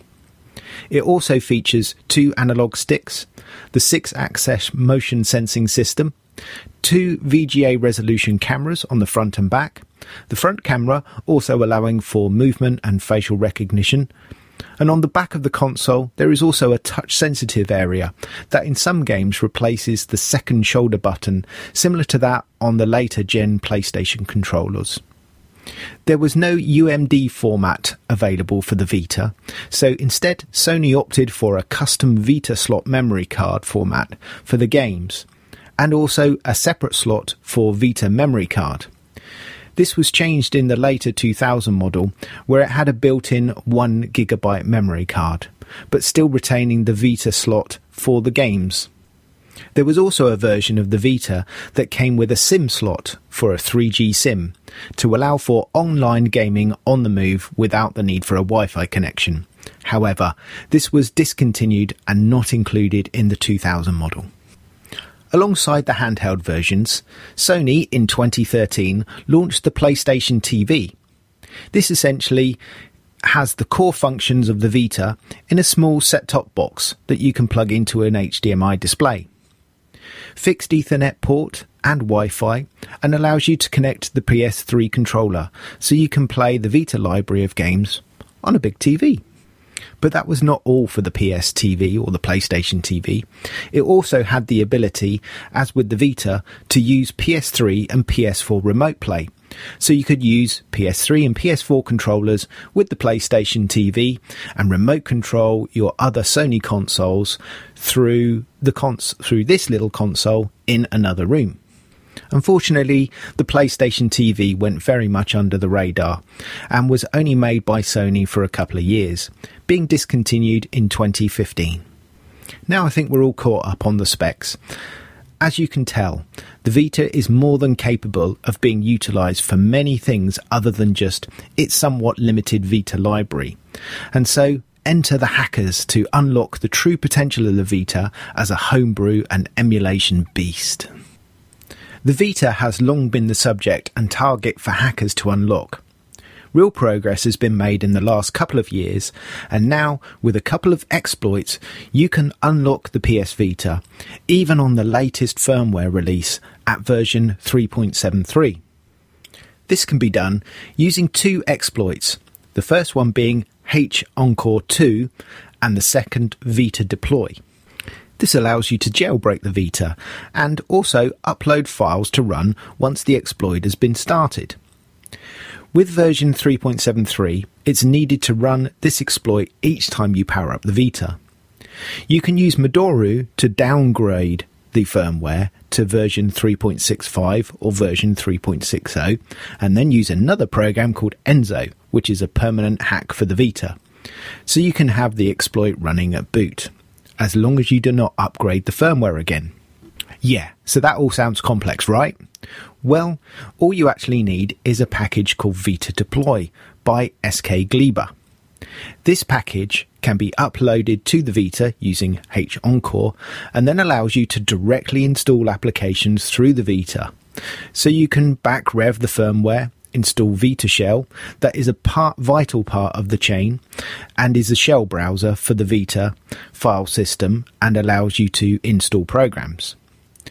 You can then install a program called YAMPed.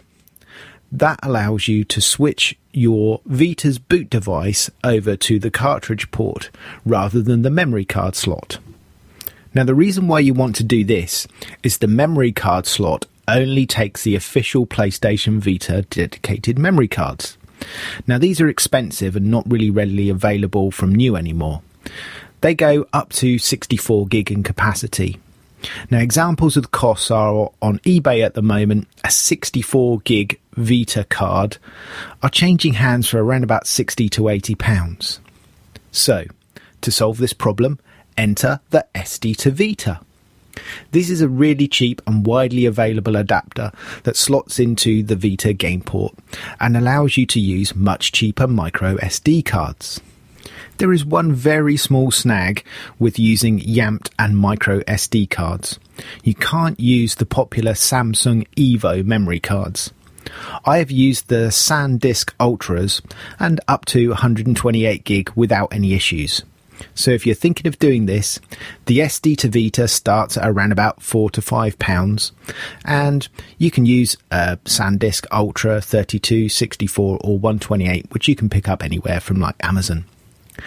Just using the smaller versions, you're limiting yourself if you play and download some of the bigger Vita releases that can go into gigabytes of space.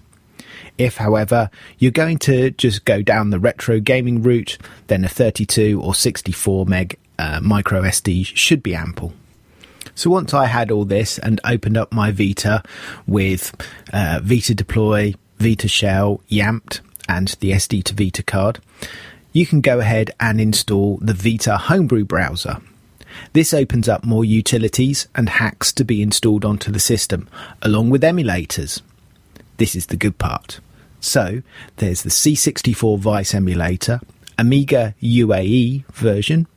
You've also got S N E S and Mega Drive, and there's even a cool Pico eight emulator called Fake oh eight.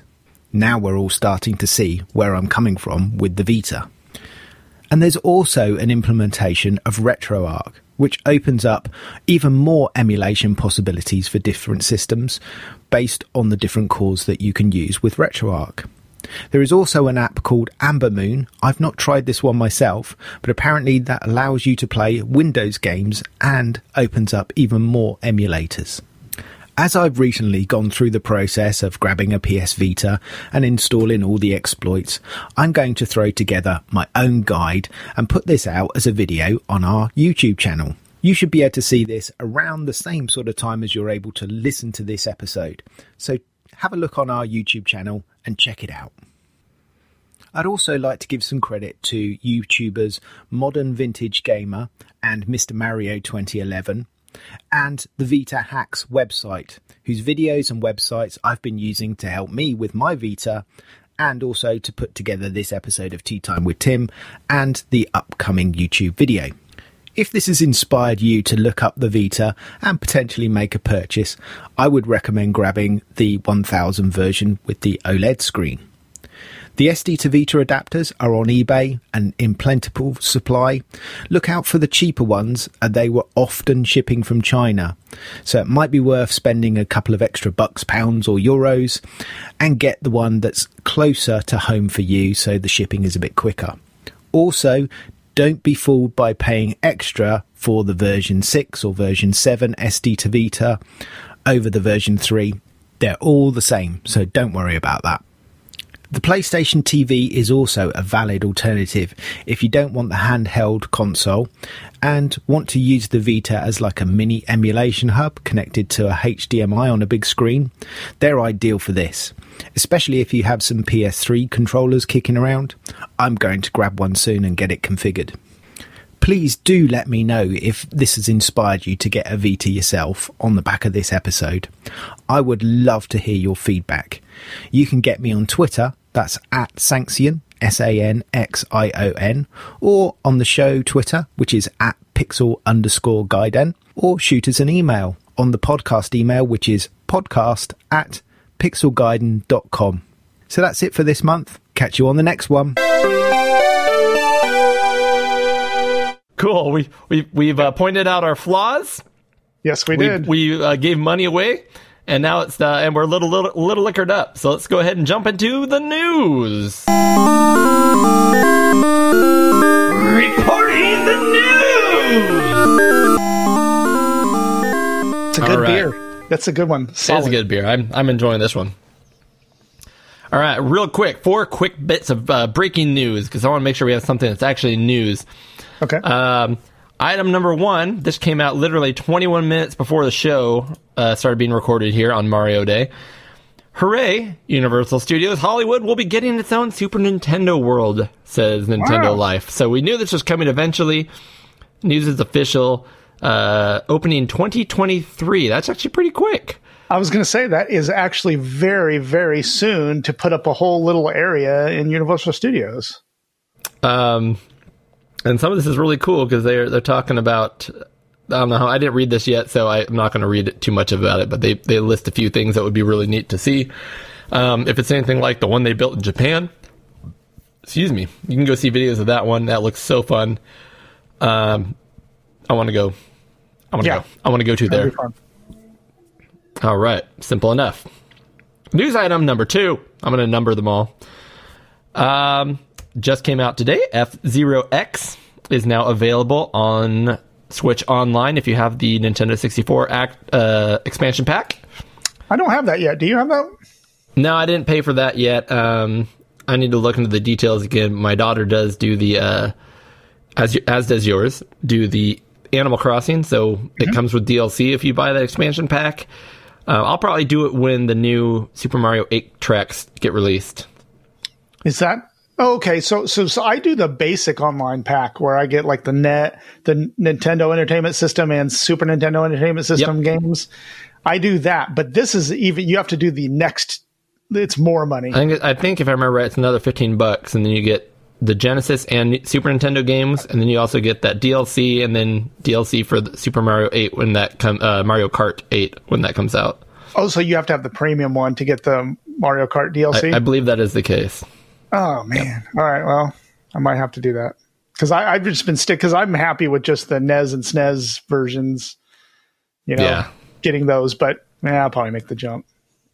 Um, this one I just just came out as well. I thought it was pretty cool.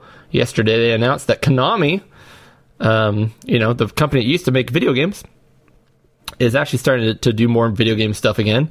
They announced the Teenage Mutant Ninja Turtle Cowabunga Collection for the Nintendo Switch. I'm going to play the video here so you can watch it in the background. But basically, um, it includes, I believe, thirteen. Yeah, thirteen radical classics, Eric.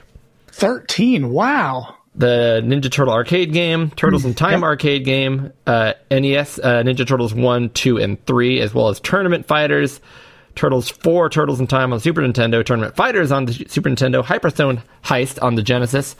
Interesting. Tournament Fighters again on the Genesis. So you get Tournament Fighters on the Genesis, Nintendo, and Super Nintendo. Uh, the Game Boy game followed Foot Clan. The Game Boy game followed Foot Clan two. And Ninja Turtles three on the Game Boy, Radical Rescue. That's uh, a lot of games. I grew up with almost all these games, so this is just a huge nostalgia bomb for me right here. Yeah. Um. Although, you know, the Tournament Fighters game is a it's a fighting one-on-one fighting game, so, you know, not my thing. But I'm going to get you into that because I'm going to force you to do a Battle of the Systems Fighters one of these days. We should. We need to pick something for next month. I think you need to just get it out of the way. I'm ready for the punishment. Yeah, I'm gonna, I'll think of something good. One last quick bit of news before I get... Actually, two pieces. So I lied. Before I turn it over to Tim here. Okay. Um, Advanced Wars one plus two reboot, unfortunately delayed in light of recent world events. So I guess because it's a tactical battle simulator, they don't want to release that in a time of war right now. Yeah. Uh, which understandable, but a yeah. bummer. I wouldn't have been offended, but, you know, I'm sure people would be. Some people. Right. Uh, Capcom Fighting Collection. Beep, beep, beep. Opening this one right now. And this is being released, I believe, for all modern systems, including, I believe, including Steam. Um, yep, Steam, P S four, Switch, Xbox One coming June twenty-fourth.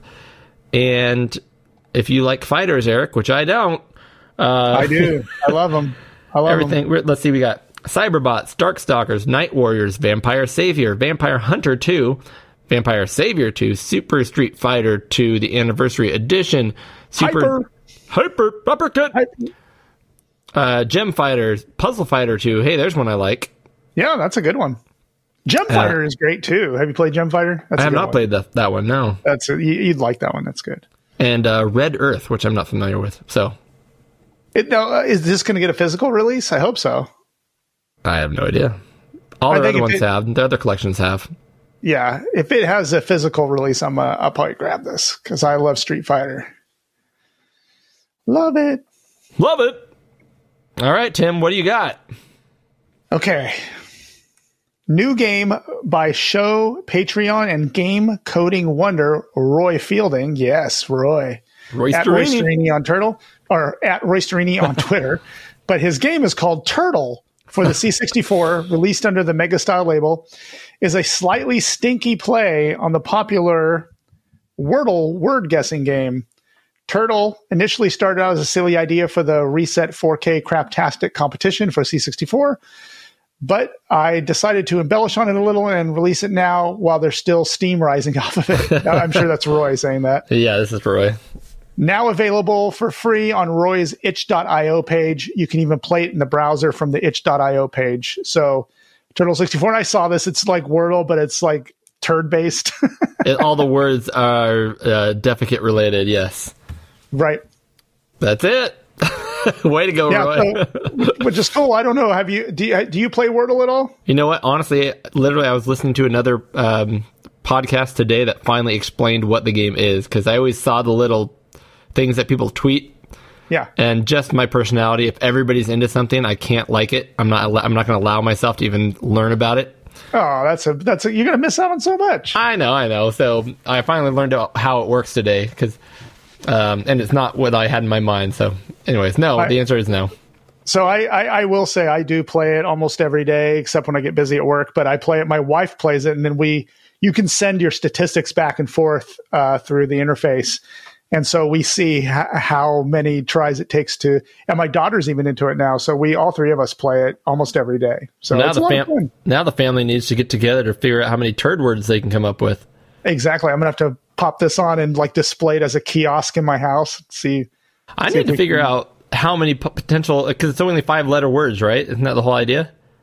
At least Wordle is. I don't know about this one. I haven't played it yet. How many five letter words relating to poop can there really be? I mean, there's got to be enough for at least a craptastic. Hey, there's a fun pun. Uh, yeah. Competition game. Interesting. Yeah, we'll have to we'll have to check that out and we'll, we'll uh, update. We'll update everybody. Speaking of turds, Eric, what's going on new with the Jaguar? So check this out. I figured this I would I enjoyed that too much. I think this might be uh, something right up your alley here, if you haven't already found a solution for this. But I would love this. If when, when I get a Jaguar, I love little devices like this. Yep. It's a little thing that plugs into the back of your Jaguar. It is called the Jagatoa. Is that right? Jagatoa? Uh, Jag-I-O-A. Jaguar, there we go. Yeah, I don't know. So it is a thing that plugs into the video ports in the back of the Jaguar, but it gives you um, composite and S-video, and I think it's that one port on the left, I think, is something different. That's the it Genesis. Be, that's the Genesis uh, exactly. Output, eleven yeah, pin. So you can get a you can get the Gen- Genesis two cables and uh, plug it into the back for. Uh, a better video signal out. So um, I thought this was really neat. This is kind of reminds me of that one you got for the TurboGrafx sixteen. Yeah. So, so I don't, um, I do have a solution, but I think it's not, uh, you don't have a Jaguar yet. So maybe you don't realize what this plugs into, but uh, the Jaguar, which, um, you know, a brilliant ahead of its time machine, right, Eric? Yes. You know, coming out to compete against the PlayStation and the Nintendo sixty-four, right? Um, and the uh, Saturn um, only had R F out, Eric, which is criminal. That is that's at, disgusting. At that point, it was. I mean, the Super Nintendo came before it, the N E S came before it had composite out. Right. It only had R F out, and then what this plugs into is actually just a big, uh, like the expansion port or something. Yeah, basically. Uh, What do you call it? The uh, it's, a, it's the P C B that sticks out the back with uh, the fingers on it. I can't think what that's called right now. Edge connector. Yeah. So this just attaches to the edge connector and breaks those signals out um, to be usable. So I do have one that breaks it out to composite only. I don't have the other fancier uh, signals. So this should okay. be a step up from what I have, but I do have a solution at this point. Gotcha. Okay. Well, this one looks like it gives you a lot of options. Yeah, Compos- it does. It's nice. Genesis two cable, and I think that's S-Video over on the right. Um, yep. So, uh, man, I bet that makes the Jaguar look pretty awesome. So if you have a Jaguar, check this out. It'll be in the show notes. The link will be in the show notes. Humble Bazooka. Humble Bazooka. Uh, this is a good oh, one that good all one. three of us found. So uh, Right. T- Tim Tim beat us to the punch by putting it in the notes. Well, go ahead and read it, Eric, because I think you actually already yep. par- partook, and I have not yet. So yes, and I bought this already, and I but I, I literally bought it yesterday. I haven't even looked at the games that are in here, but it is amazing. So itch dot io bundle for Ukraine. Here, and this is Tim speaking. The people of Ukraine are under attack. Wow. That's Tim very got right direct. to the point there. Yeah, Tim got right to the point. The people of Ukraine are under attack. As game developers, we want to create new worlds, not to destroy the ones we have. That's why we banded together to present this charity bundle to help Ukrainians survive this ordeal and thrive after the war ends. This cause has resonated with creators around the globe to the extent that our bundle contains almost a thousand games. And I think it's even more now. They keep, yeah, it keeps developers growing. keep joining and keep adding stuff.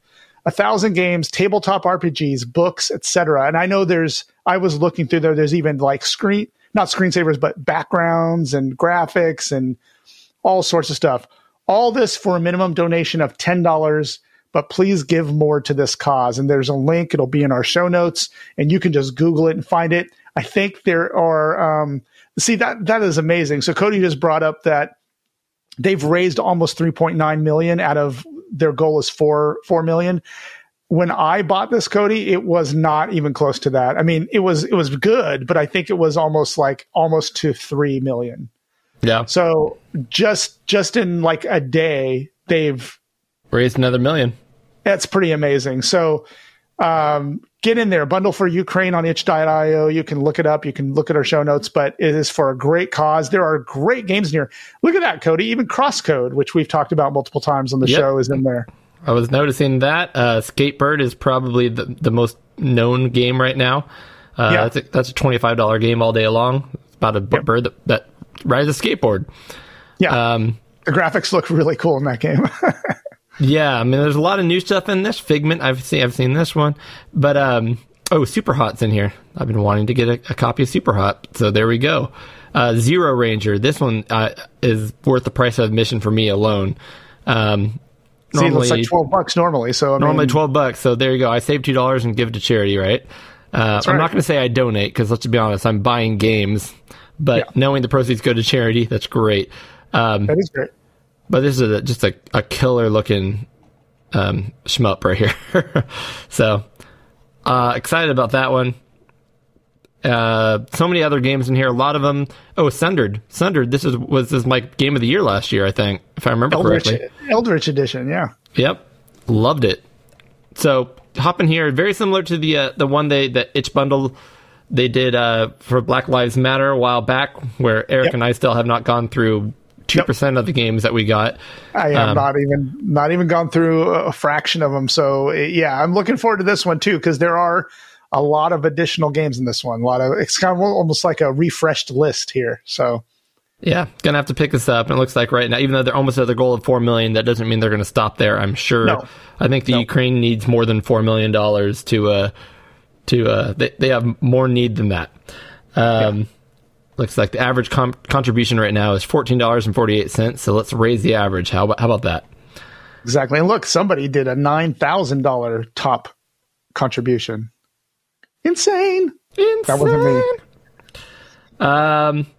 All right, another quick one here. I've heard every other show on our network, the Amigos Retro Video Game Network, uh, yeah. talk about the tank mouse, but I have to men- mention it. Yeah. Um, there's a new tank mouse for your wireless Amiga. Oh, wireless tank mouse for your Amiga. Uh, that also, well, I, I, I screwed this all up. It's a wireless, wireless mouse reminiscent of the tank mouse from the original A five hundred Amigas that works on your P C or Mac. Um, they're making it in two colors, black and white. I'm not sure why the black, but hey. Uh, but I know a lot of people love that two-button chunky tank mouse. And I even believe it is this new mouse. Um, does it say on here? I believe it's actually done with a laser rather than the original Rolleyball. Um, I think you're right. So, yeah, if you, you like know, that aesthetic, you can hop on here and one pre-order. Thing that wasn't clear in the other, like uh, the other shows was, can you use this with your actual Amiga? Is there an adapter? Is there like a nine-pin wireless dongle that you can plug into your Amiga and use this on your Amiga? That would be amazing. I'm not sure. The way I've said it, like, yes, it doesn't you show can one. Use it with your P C and Mac, but I don't know. I'm going to look into this a little bit more to see if you can use it with your Amiga. And if you can, I'm, I might buy that. That would be pretty fun to have. Yeah. Um, Eric, two new things with the Evercade. First of all, and we'll talk yeah. more about it next show, the yeah. Evercade Versus was finally released to the Americas. Yeah. Yeah. We finally got it. We both got ours, and we'll, I'm sure, talk about it, review it a little bit next uh, episode on the thirtieth. Uh, but they also announced some new cartridges that uh, I think we need to discuss. So yes. I'm very excited about this. So, of course, um, when the new Evercade Versus uh, console came out, it is a basically a consoleized version of the Evercade handheld they released a year, only about a year ago, a year and a half ago. Um, that plays cartridges of a whole ki- all kinds of old games and new games based off of uh, existing architecture, honestly, even though they don't advertise it that way. But N E S, uh, Genesis primarily, um, some thirty-two bit stuff as well. Uh, so when they came out with this Versus system, they released a four new games for that that work with the handheld and everything as well. But the new games are purple because they're all arcade-based. You have the Technos Arcade Pack, Data East Arcade Pack, Gallico Arcade Pack, and Atari Arcade Pack.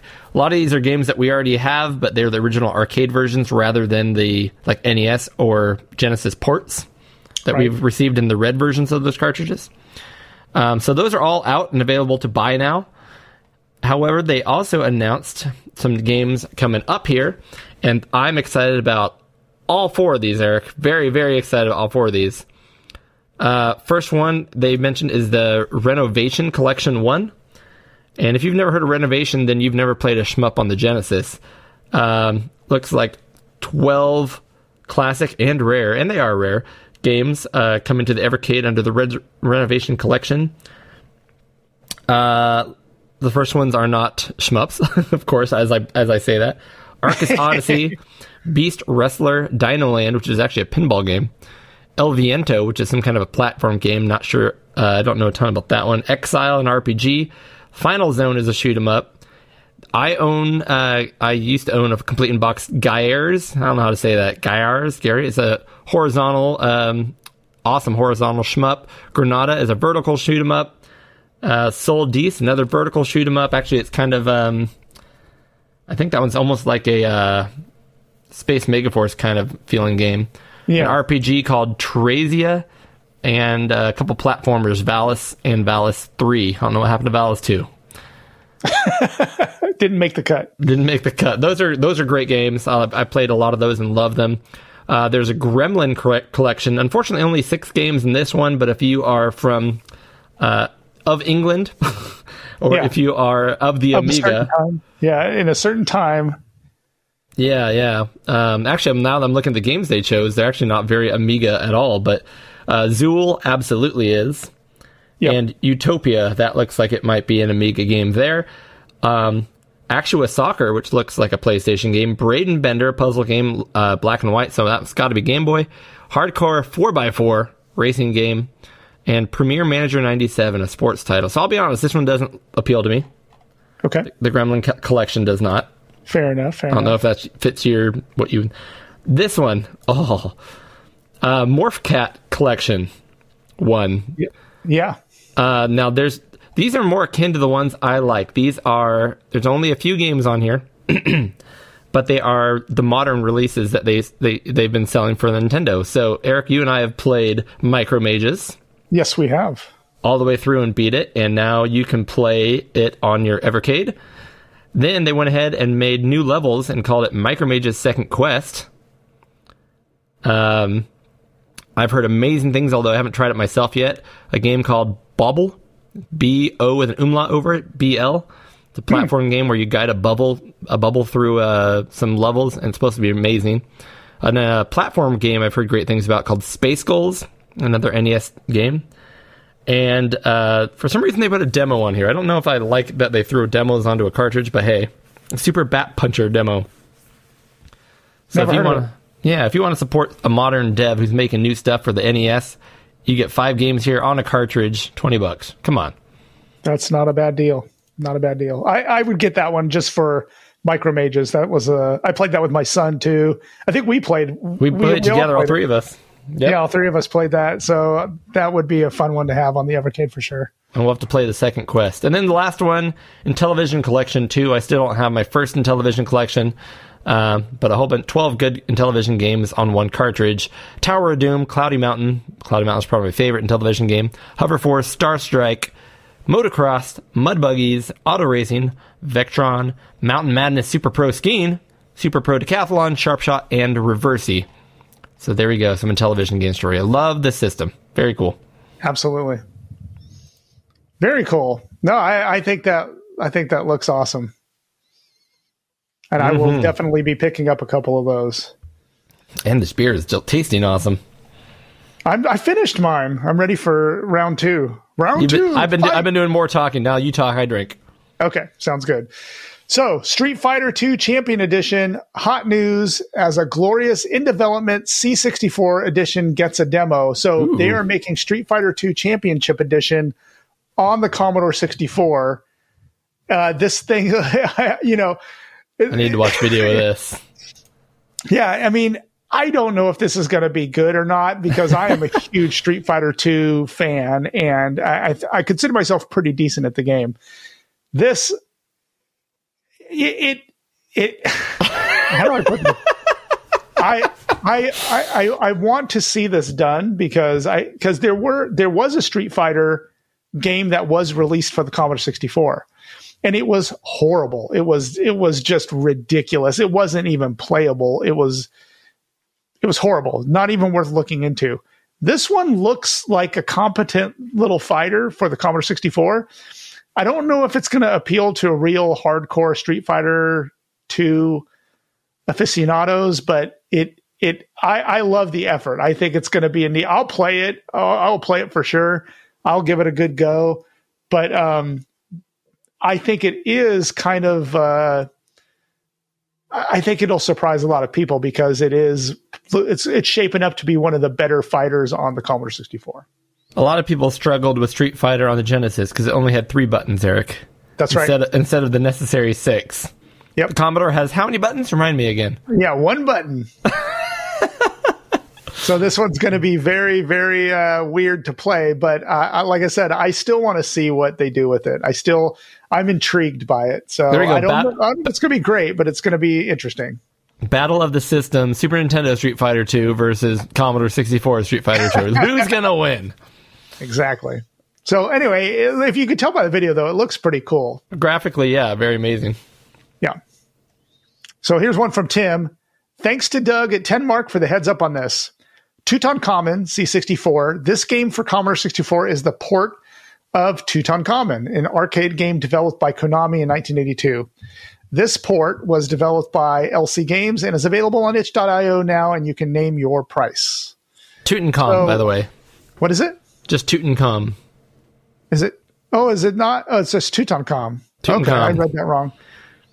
For people that don't know, like I'm looking at a shared screen of our notes, and like the text is tiny. It is tiny, so I need get my a bigger screen. To get a bigger it. screen. Exactly. I need. I, yeah, I should do that. But I anyway. played a little of Tutankhamun. I, it's a fun game. It's a fun game. I never played this, so I I, th- I may try to play it for the first time. Yeah. It's pretty good. Yeah, it, it's, a it's, it's a little weird. It's a little weird because you can only shoot left and right. When you go up and down, you can't shoot up and down. You're still only shooting left and right. Okay. But uh, it's just one of those kind of weird restrictions of the old games that they just kind of went with, and it made gameplay based around it, and it, and it works out all right. And what do you know? What, was that originally an arcade game? I believe it was an arcade game. Yeah. Okay. So it's not a port from another system. It's just an arcade port. I've played ports of it on different systems. I couldn't. I can't tell you right now which one it was. Um, okay. Might have been Atari. Uh, twenty uh, eight hundred. Um, I picked out one item from our friends over at Ret- Indie Retro News, yeah. And I actually did try this one because I had to give it a shot. Um. So we talked about this. Remember, I, I brought it up. It was a news item of mine. Oh, is it? Oh, was it?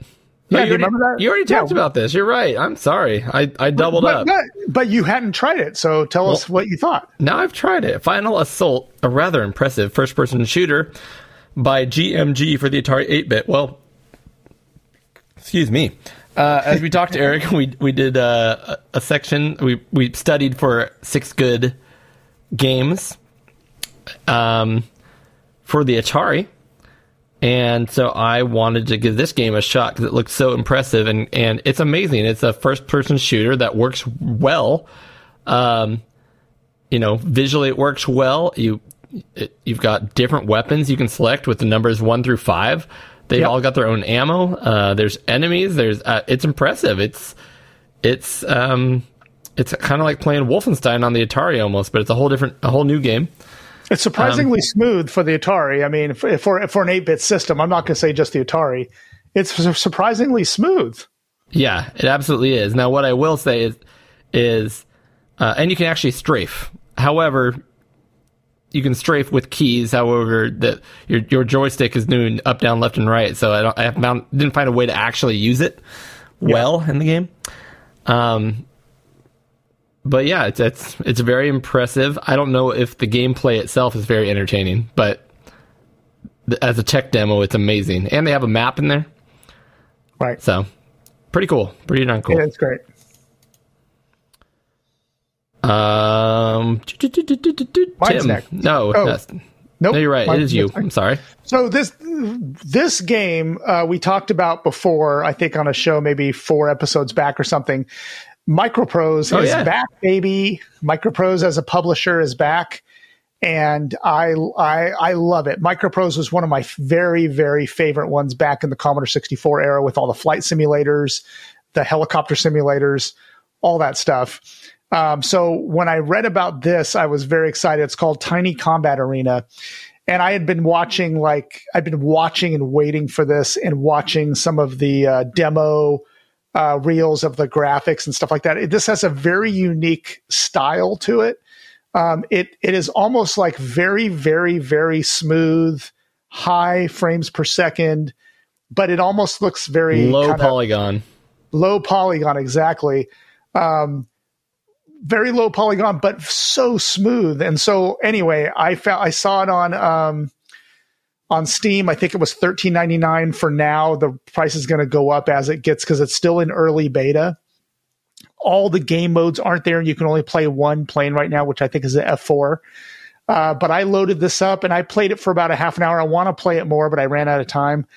Um, it it is awesome. It's very easy to get into. It's not the it's not. It's not geared for flight simulator people that are all into everything. Hey, hit, hit this key to raise your landing gear. Hit this to do this or that. This is a more action arcade it's like a style. Small dogfight simulator. Yep. So it's well, and bombing runs, and oh, okay. there, there are all sorts of modes in here. So you can do bombing runs. You can do dogfighting. The mode, the only mode I got to play so far was four on four. So you have three computer allies, and then you're fighting four other fighters, and then you're just dogfighting. So you got to get a lock on. So you're trying to maneuver your, maneuver to get behind them, and you are doing all sorts of aerial maneuvers to try to, to get a missile lock on. And if you get too close, you switch to guns, as they say in Top Gun. Switch um, to guns. That's right. Um, very cool game. I I am really digging this. I am very eager to see what they do with it. Uh, It's right up my alley, and it's very retro-inspired with the graphics and the low polygon count. So check it out. It is uh, Tiny Combat Arena on Steam. I like it. I like it. What do you think of the graphics? Pretty slick, huh? Yeah, now that you've kind of described it to me, this is a game that I never would, if I saw that, I would just skip past it and never think twice. But yeah. not, you've talked me up on it. And then, like you said, the, the logo Microprose does excite me. Oh, man, um, I, I'm trying I to remember love... which games I fell in love with Microprose on, because it would it would have been in the nineties. It would not have been the Commodore era. So I'm trying to yeah. remember which. I want to say that by that point, it was more strategy games is more is what I typically associated with them. They had real-time strategy with. games. I can't remember the... There was one in particular. Oh, man, I, it's it's on the tip of my tongue. There was one in particular that me and my buddy really got into. It was a real-time strategy game, but it was like in star in the stars. Like in planets, and you're like trading goods between planets. Uh, very cool game. But anyway, Microprose well, is back. Well, going from... Um, oops, I opened the same one again. I was, ho- I was hoping to open, open this in Steam as well. Let me do this. So speaking of Steam games, there's my segue. Yeah. So Microprose um, made Tiny Combat Arena, and right now I'm just taking a look. I know it's an early access. Uh, released on February twenty-second, it got very positive reviews, and it has five hundred forty-five reviews. Yep. Um, the game I'm about to talk about, which let me pull it up here, and there's a reason I want to talk about this. This game, all of a sudden, it looks like nothing. Um, all of a sudden, it, it just blew up, and I'm like, I there's a part of me that didn't want to jump on board because, again, just like Wordle, if everyone's into something, I don't want to be into it. But I'm like, I had to figure out why so many people were into this game. Okay. And uh, it's called Vampire Survivors. Yep. Uh, so let's see. February twenty-second was Tiny Combat Arena. Okay, this one came out on December seventeenth. So about it had a month jump. Uh, overwhelmingly positive with fifty-eight thousand four hundred fifty-four reviews, Eric. Wow. Um, this game actually broke the record for most people playing online at one time. That's insane. Um, like, it tripled the amount that Fortnite had at any one time in the, in February. It's, like, insane. And I don't... I still don't know why. So, anyways, this game, uh, early access, it's two dollars and ninety-nine cents. So, I'm like, okay, for three bucks, I gotta jump on there, and I gotta try it. Um, and this game is... Literally, if you look at it, like, you're like... Wow, this, it's the most basic game in the world that... You're just like, what? What is it? Um, I'm trying to think out how to describe it. It's definitely a game, if you want to call it, has roguelike aspects where you're going to die and then take all the gems you saved and buy upgrades and then go again. And you do it over yeah. and over and over again. But you're literally a vampire in the middle of the screen, or some guy. You, you get to pick different characters as you unlock them. Your only buttons are up, down, left, and right. That's all you have. So you're literally just moving around up, down, left, and right, and you start with a character that literally has a sword slash, and he just attacks like every three seconds over and over and over again. And then you get enough gems by killing bats and collecting their gems to get a power-up, and now all of a sudden maybe you can, you'll choose between three or four power-ups. Maybe you'll get um, a second sword slash, so now you're, you attack in both directions every three seconds. And then you get another power-up that is to throw a boomerang. And so now you're doing that every couple seconds. And then you get another upgrade that makes you attack ten percent quicker, so now you're doing every two point six seconds. And more and more enemies keep coming in. I'm trying to play the gameplay for you here. And you just get more and more powerful, trying not to touch anything, but trying to be close enough and be in the right location so that when your attacks happen, you're attacking things. Um, there's gems everywhere. There's chests that open that collect, you allow you to collect a ton of gold, and the gold is what you can spend after you die to buy more perks. It's simple and stupid and somewhat addicting. I enjoy it. I don't...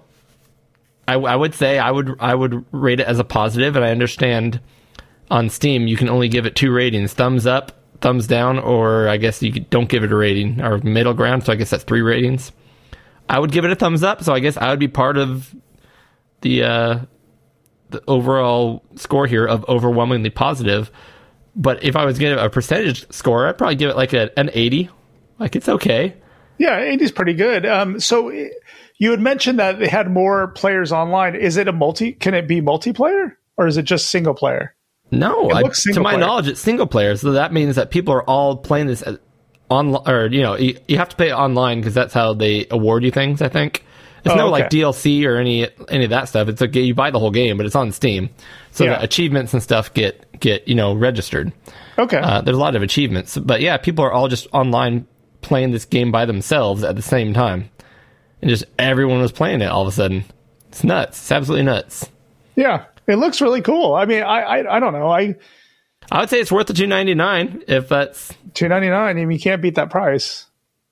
eleven characters, twenty-seven weapons, fifteen power-ups, eleven pickups. I mean, it's just funny. There's nothing remarkable about the game. The the graphics are pixely, but they're not even like impressively pixely. They're just kind of right, stagnant, ugly pixely, but. It does have a lot of things on the screen at once. That's something. Yep. I don't know. It's interesting. There was really Seems like a game that would be pretty good on the Switch, but it's only on P C for now, huh? Yeah, I'm sure. I mean, I'm sure it'll make it there. But yeah, um, yeah. Anyway, interesting. It's it's all the rage right now, Eric. It's all the rage.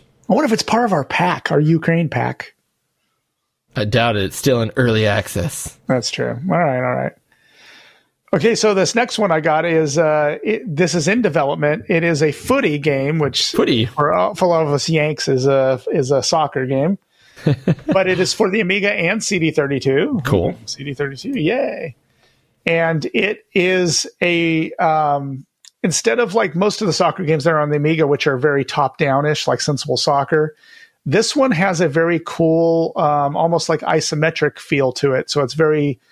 kind of a three D into the screen. Yeah. Yeah. Yeah. So if you play down at an angle.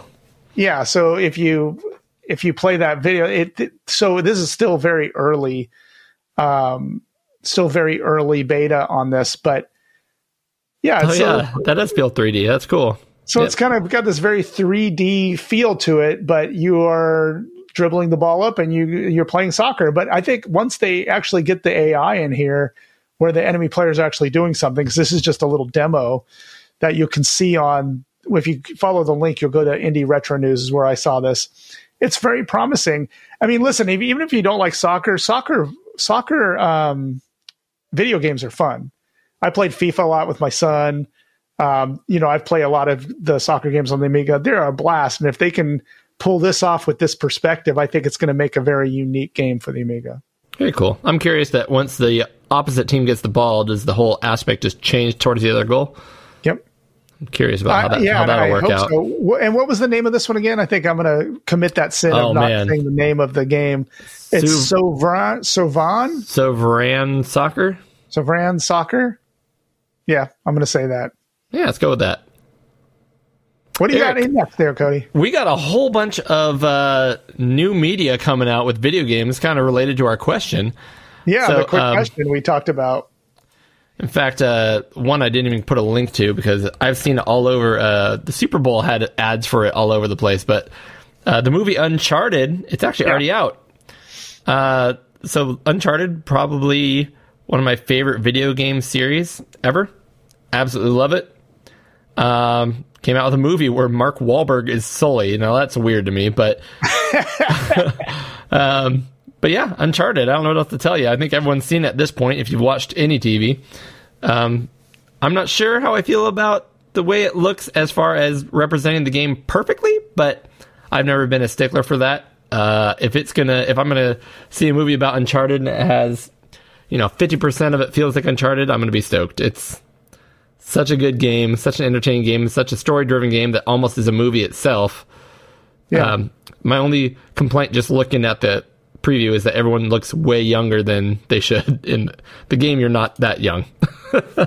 Sully's a, an old gray man who's, you know, retired, and he's not, he's not um, Mark Wahlberg. Right. And this and other Tom, kid looks sixteen, whoever he is. Tom Holland? Come on. Spider-Man? Come on. Oh, I don't know who that is. I haven't seen Spider-Man either. What? No, no idea. How, is that kid sixteen? He looks sixteen. I think he's older than that, but yeah, could be.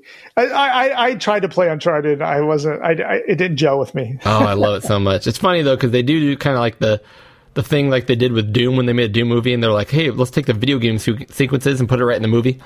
Yeah. So they've got like this cargo ship uh, a- airplane when the cargo's hanging out the back, and he's jumping across the cargo as it dangles behind the plane, and you know barely catching on the ledges and. Just, you know, that's straight out of the game. So, yep. That looks cool. All right. Next one, Eric. Yeah. This one I came out of nowhere for me. I didn't even realize it was being made uh, until one day I went on Netflix and it's like, come watch the Cuphead uh, cartoon show. And I'm like, what? I absolutely love Cuphead. I love the animation in the video game. And I don't know if I should watch this or not because... I can't imagine what the content's going to be. I feel like it's just going to take me out of it because in Cuphead, the, the Cuphead and Mugman don't talk. They're just exciting, right? Yeah. And so now they're going to put voices to it and make them try to be funny and stuff. I, I just don't feel like it's going to be... I don't want to ruin my love of Cuphead. Yeah, I wonder who the who's going to be the voice actors for Cuphead and what's going to be interesting. Yeah. And I mean, I, I don't know who the audience would be, because, you know, it's it's made to look like a an old cartoon show. But yeah, if they made it like that, then kids wouldn't want to watch it. Adults might not even want to watch it. But it, it's, so it's probably geared towards kids. But most people who play Cuphead, it's a very extremely hard platform game, would be adults. I'd almost want to be an adult-related show. I don't know. I have no idea what it is. So, uh, you should check it out. I think I don't think you should avoid it. I think you should check it out and see if it. If, if after the first episode you don't like it, then you can just always go back to the game and pretend pretend it didn't exist.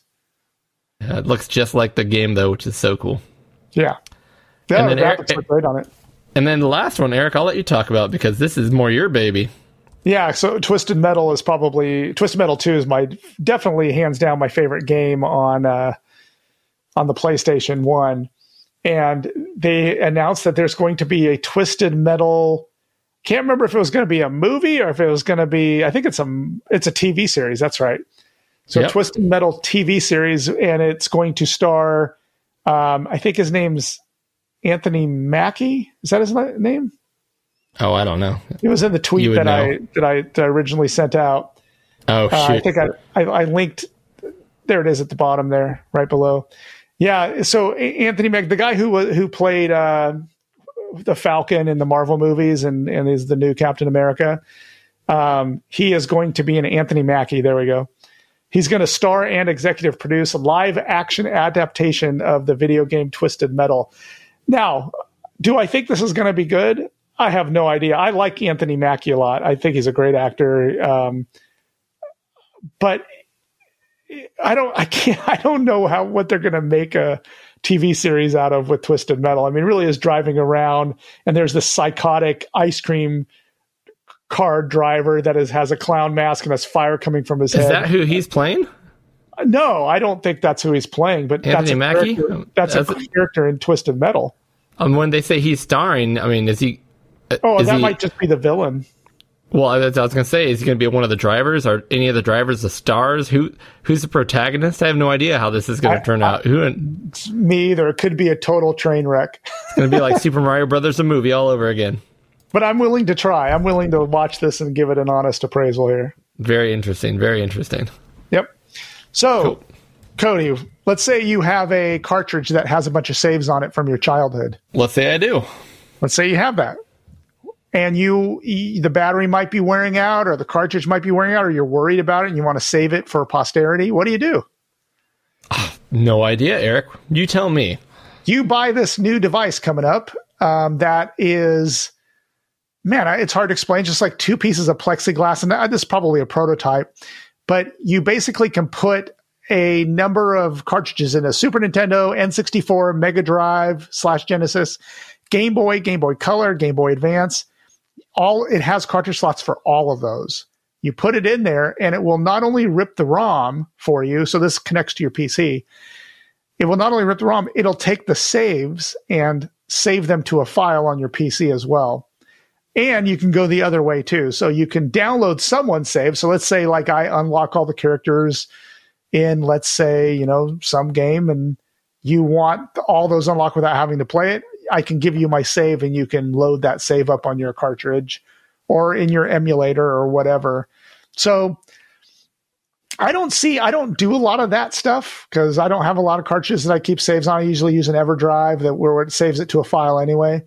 But um, this could be handy for some people that really want to archive their saves or swap saves or something like that. Or you just want to rip all your old cartridges and you want to do it the legal way. Save the Hero Project. Yep. It's called Save the Hero Project. It's Japan-based. Um, it looks like it's probably only going to be about seventy pounds or ninety-three bucks here. Yep. That's what it says. Yeah. So I don't know. I think it's a neat concept. I, I it's definitely, I'm not the market for this, but I'm sure there is a market for it. Yeah. So I th- think that's pretty neat. The more hardware, the better. I like it. Yep. Wicked awesome. So let's see. Um, all right, I'm going to dive in a little bit of sad news before we finish up here. I uh, don't want to go there, but we have to go there. Couple couple things I want to mention. Uh, Eric, you probably don't know the name Lyman Sheets. I do not know it at all. So when I was very much into pinball, and I'm trying to, by the way, I'm looking for another pinball machine so I can start working on them again. Uh, nice. Lyman Sheets is probably the most famous code maker for pinball. Now, it doesn't sound like a whole lot. Um, there he is. He passed away at the age of fifty-five, uh, far too young. Um, apparently, he's one of the single greatest pinball players of all time as well. I knew him because of uh, all the podcasts that talked to, you know, interviews with him and stuff, and talked about Stern pinball and coding. Um, but basically, I think a lot of people don't realize how much of the pinball design goes into the code. So what what'll happen a lot is we have a designer that's making the table itself, the actual uh, ramps and the shots, and creating all the toys and stuff. And then ultimately, it gets some some really basic code, like you hit this, you get this many points kind of thing. And they make sure it shoots well. And then they'll give it over to someone like Lyman, Lyman being uh, arguably the best at it. And that Lyman would take... Um, make rule sets, make uh, programs to make, you know, different lights shoot off, or you do this mode, then this happens, and then you make this thing, when you put video up, and it makes the actual, the actual game. And what's cool about the modern machines is you could upgrade the code. So typically what happens nowadays with a modern pinball machine is it comes out and it's like, all right, the game is pretty good, it shoots well, I can't wait to see what happens with the code. And then Lyman would keep working on these games, releasing updates for a year or two. And by the time it's done, it's like one of the best games ever made. Wow. So code has so much to do with what makes pinball good. Yeah. Um, and he did the code for some of the greatest machines ever made. Um, back in the day when he was with Data East, he did Guns N' Roses, The Who's Tommy, W W F Royal Rumble. Um, more modern games he's done uh, with Stern include... Uh, Iron Man, uh, Metallica, which is an amazing machine, A C D C, um, and then some some classics uh, with Williams back in the nineties. Medieval Madness, often considered the, the best game ever made. Attack from Mars, up there in the top, if not the best game ever made. One of yeah. those two. Monster what, Bash is up I've there. And, yeah, I remember playing that one, Attack from Mars, at uh, that pinball convention we went to. Yeah, amazing, amazing game. So anyways, unfortunately, passed away.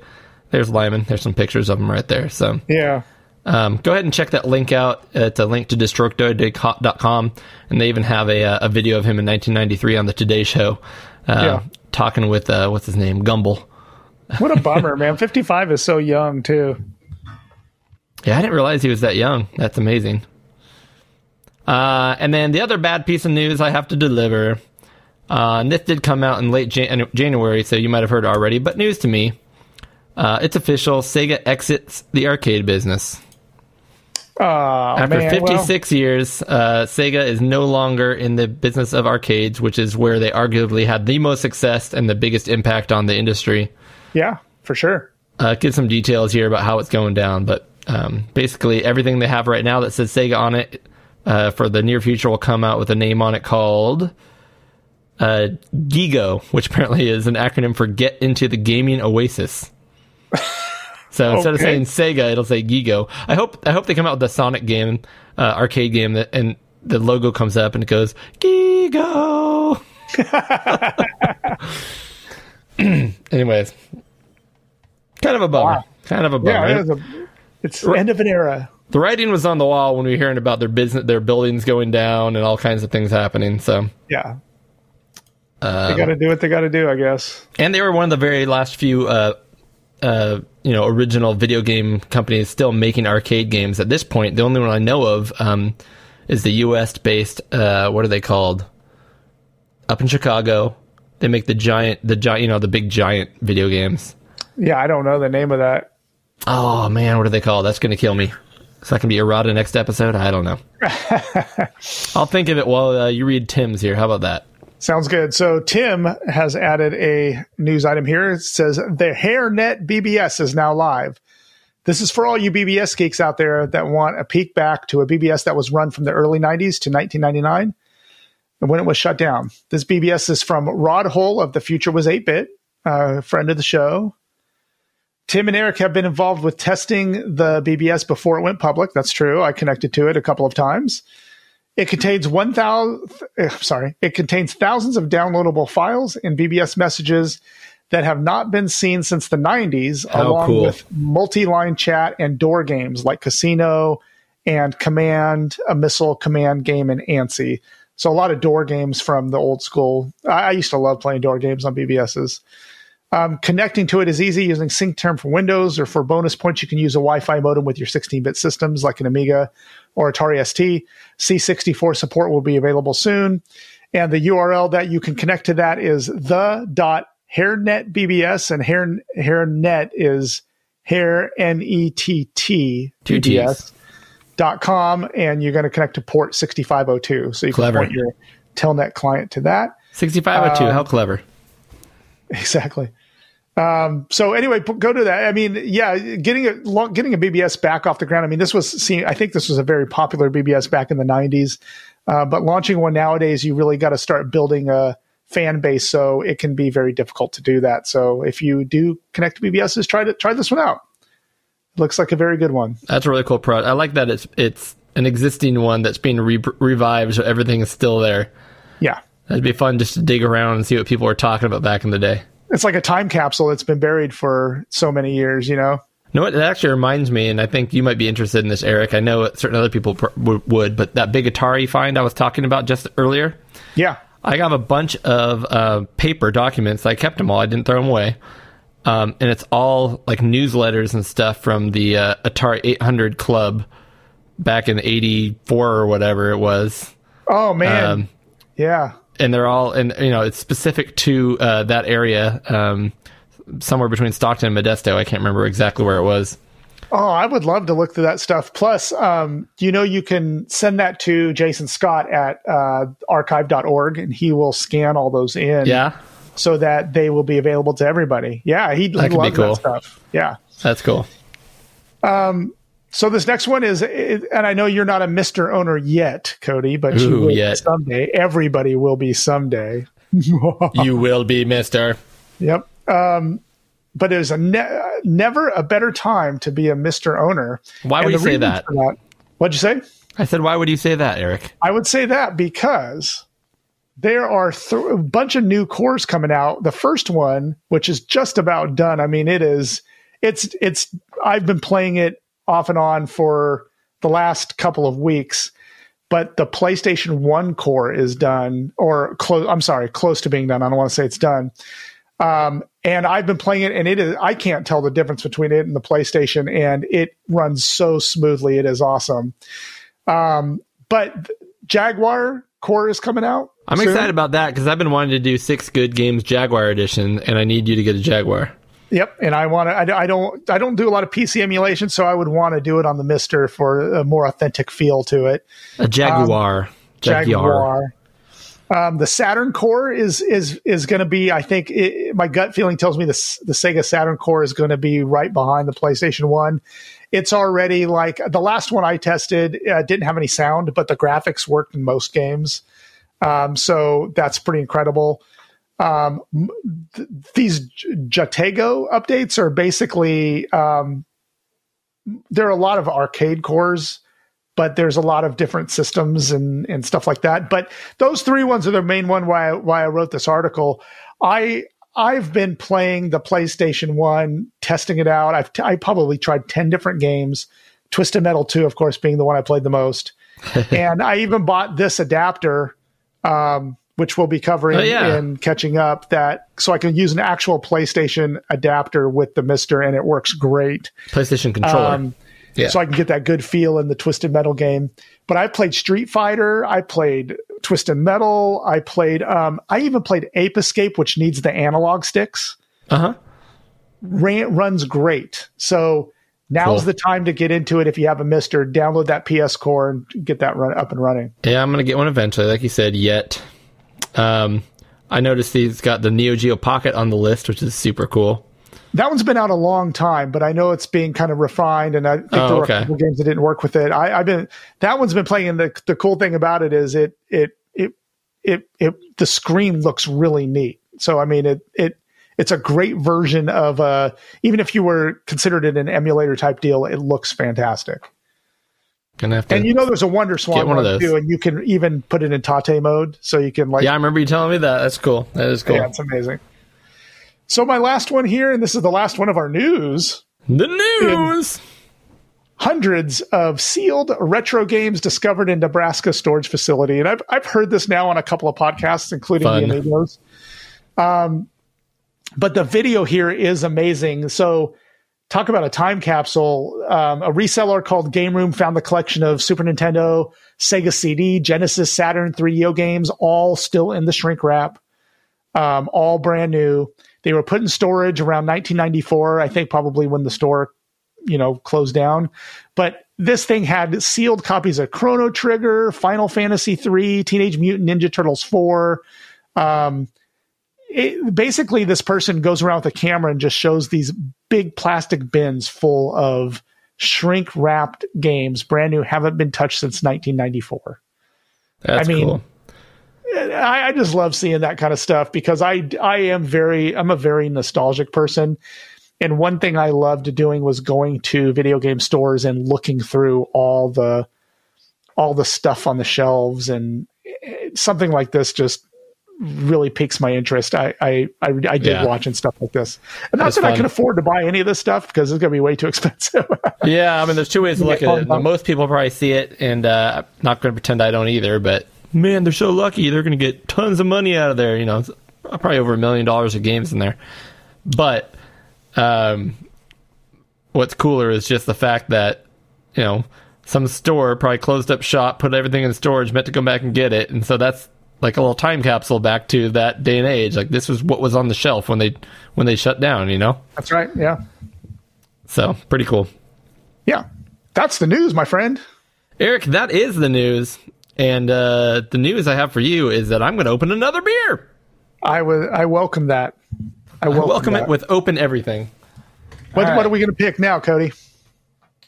I'm opening my beer bag. For people that don't know, I don't have a cooler up here. I have a bag, an ice bag full of I actually, beer. I have a bag as well with me this time. Um, actually, I, I might need to run upstairs to get a frosty mug, though, for this one. But let's go with the Gold Pan Ale. Now, um, I'm, I picked this one, Eric, and I'm looking at the can now, and I missed. And... I, and I literally, I read this when it was in the fridge, because when you brought it over and I read yeah. it, I was like, oh my, what is this? I missed. Um, now, I live in a, a, a, a place that's amazing for people who love beer. And Eric, we're just going to have to, you need to just like, like come up here, pretend it's not an hour from your house, and just like pretend like you're visiting for like three days and you can sure. just sleep in the, the guest house and the whole thing, spend a day going to breweries. Uh, watching Mario Brothers the movie, Mortal Kombat the movie, um, playing that video games, a recording a podcast, all of the above. Um, anyways, we have a bunch of amazing breweries up here, um, and this is one I hadn't heard of before I came up here. And this beer, these beers are all over the stores up here, which is really cool. You can buy these anywhere, like up here, but even if yeah. you go go outside of Auburn, you, you're not going to find these. They're not anywhere else. So, gotcha. Uh, it's a brewery called Grass Valley Brewing Company right here in Grass Valley. Yep. And I've had some really good beers there. Nothing like mind-blowingly good, but really good, solid beers. And I grabbed one that I thought I knew, and it was not the one I meant to grab. And um, it is like, it's got a great name, great l- logo. Uh, you know, I I live in the area where basically the gold rush started.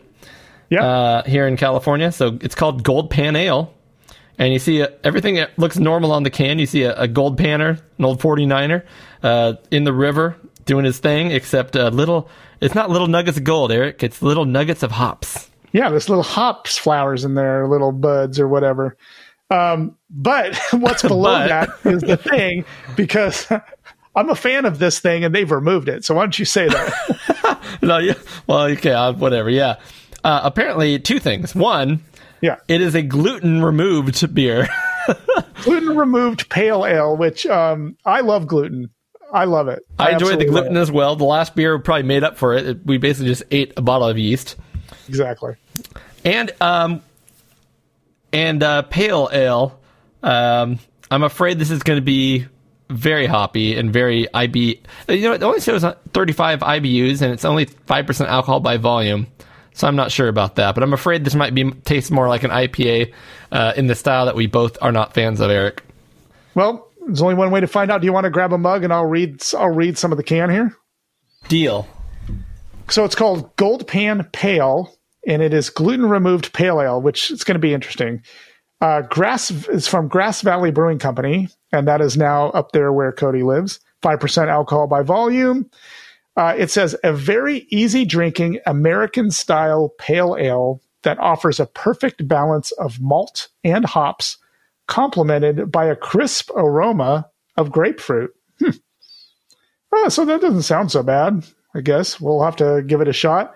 Um, and that is from uh, Grass Valley Brewing Company. So I'm going to open this right now.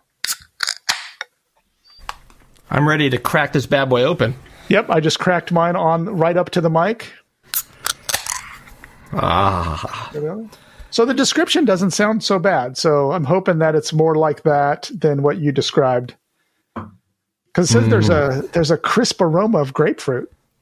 Mm, grapefruit and gluten. Oh wait, no, glu- no I'm not gluten. Get, I'm getting uh, I'm getting the grapefruit. I'm not getting the gluten on the nose, Eric. Yeah, there's there's no gluten. Smells like beer. All right, sir. Beer. Yep. For cheers. The second time tonight, cheers.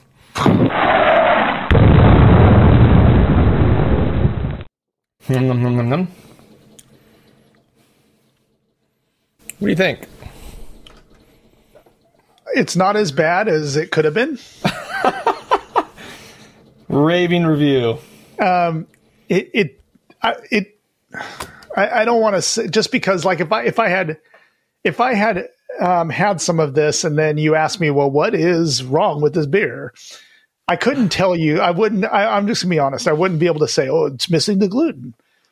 But now that we know it's missing the gluten, and then we drink this compared to some of the other beers, it's missing like body. Does that yeah, make sense? I was gonna say. I was gonna say it, it feels tastes thin. It tastes thin. It's missing like a thickness or a body to it. That um, listen, not all beers have that. I mean, like a crisp Asahi or something, like a lager or a pilsner. Yeah. Yep. They have gluten, but they, and they don't have a ton of body, but this one, there's just, it's lacking body, right? It, it's, yeah, but it is very, it's refreshing and drinkable. I'll give it, it that. I'll say it's not overhopped. Doesn't taste overhoppy like some pale ales do. I'll give it that. Um, it, all right. I can taste the grape, the grapefruit. I can taste kind of the little tang. It's got a little, a little citrus to it, a little acidic. It's got, like, no head. Mine has a bit. Does it? All right. Well, yeah. Well, yeah, hmm. I mean, you can still see mine. See it? All right. There you got go. A little bit. Got a little bit. All right. So uh, if you're a gold miner trying to make it rich here in California, yeah, on a scale between uh, poor and rich, what does this beer get? I was going to say in chunks of pyrite. The fool's gold. Um, no, so yeah, I, I mean, hmm. What would you give it between poor and rich? It's hard. I, it's hard to, to put into context because you want it, you have a flavor profile that you're expecting. Yeah. And when you taste it, you're like, yep, but now it's missing something. However, if you looked at it the other way and said, all right, if I was to drink a, like a light beer that I enjoy, this has yeah. more going on than that. So I might like this more than that beer. Yeah. So it depends how you look at it, but ultimately... So I have I have a rating here. So it, between poor and rich, I'm going to mm-hmm. give this single a household with a single mom who's a paralegal. Okay. Okay. Single mom, so... A single mom of three kids. Three kids. Oh, okay, so I was going to I was gonna go from, um, yeah, middle class to, like, struggling middle class. Yeah, that's. I think that's. I think we're struggling. on the same... All right, struggling middle class. Here. I guess it depends where you live, too. But, yes, we'll go, we'll go with struggling middle class. I agree. Single right. mom, paralegal, three kids. Brilliant. I like it. She lives in Lodi. Ah. Stuck in Lodi again. About, I'm going to make her story again. I'm going to write in, a story about her. She should be stuck in Grass Valley. That's where this came from. All right, Eric. You worked hard for the gluten. Do, do, do. So hard for the gluten. I feel like the beer should be cheaper because there's no gluten. I paid for the gluten. It should be. You're right. We should get a gluten refund. All right, Eric. It is time for us to have a battle. Battle. Between systems. Battle of the systems.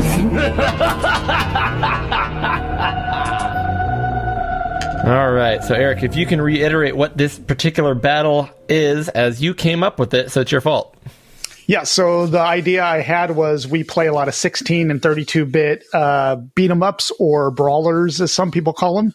And we've talked about them a lot on the show, but one thing we don't talk a lot about are eight bit beat-em-ups. So I tried to find, I took the two kind of premier eight bit console systems, which is the Nintendo Entertainment System and the Sega Master System.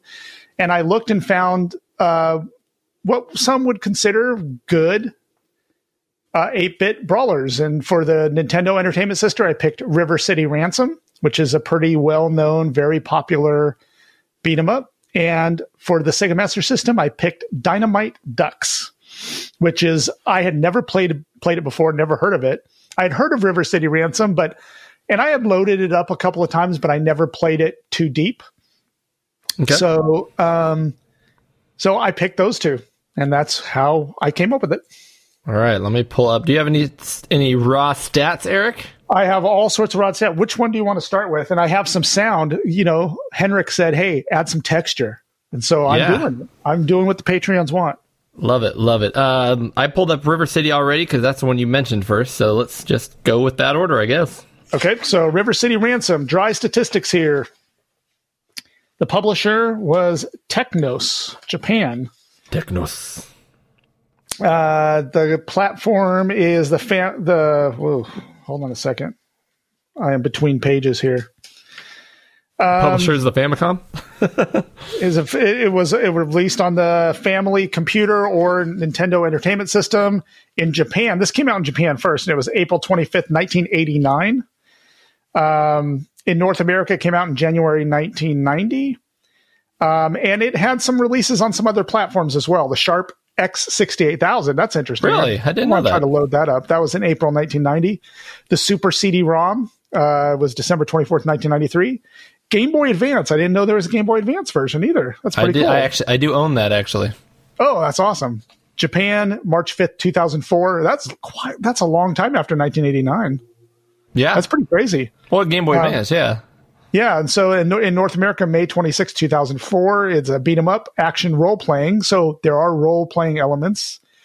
Um, and it is single-player and multiplayer. You know, when you came over yesterday, Cody, we should have loaded this bad boy up.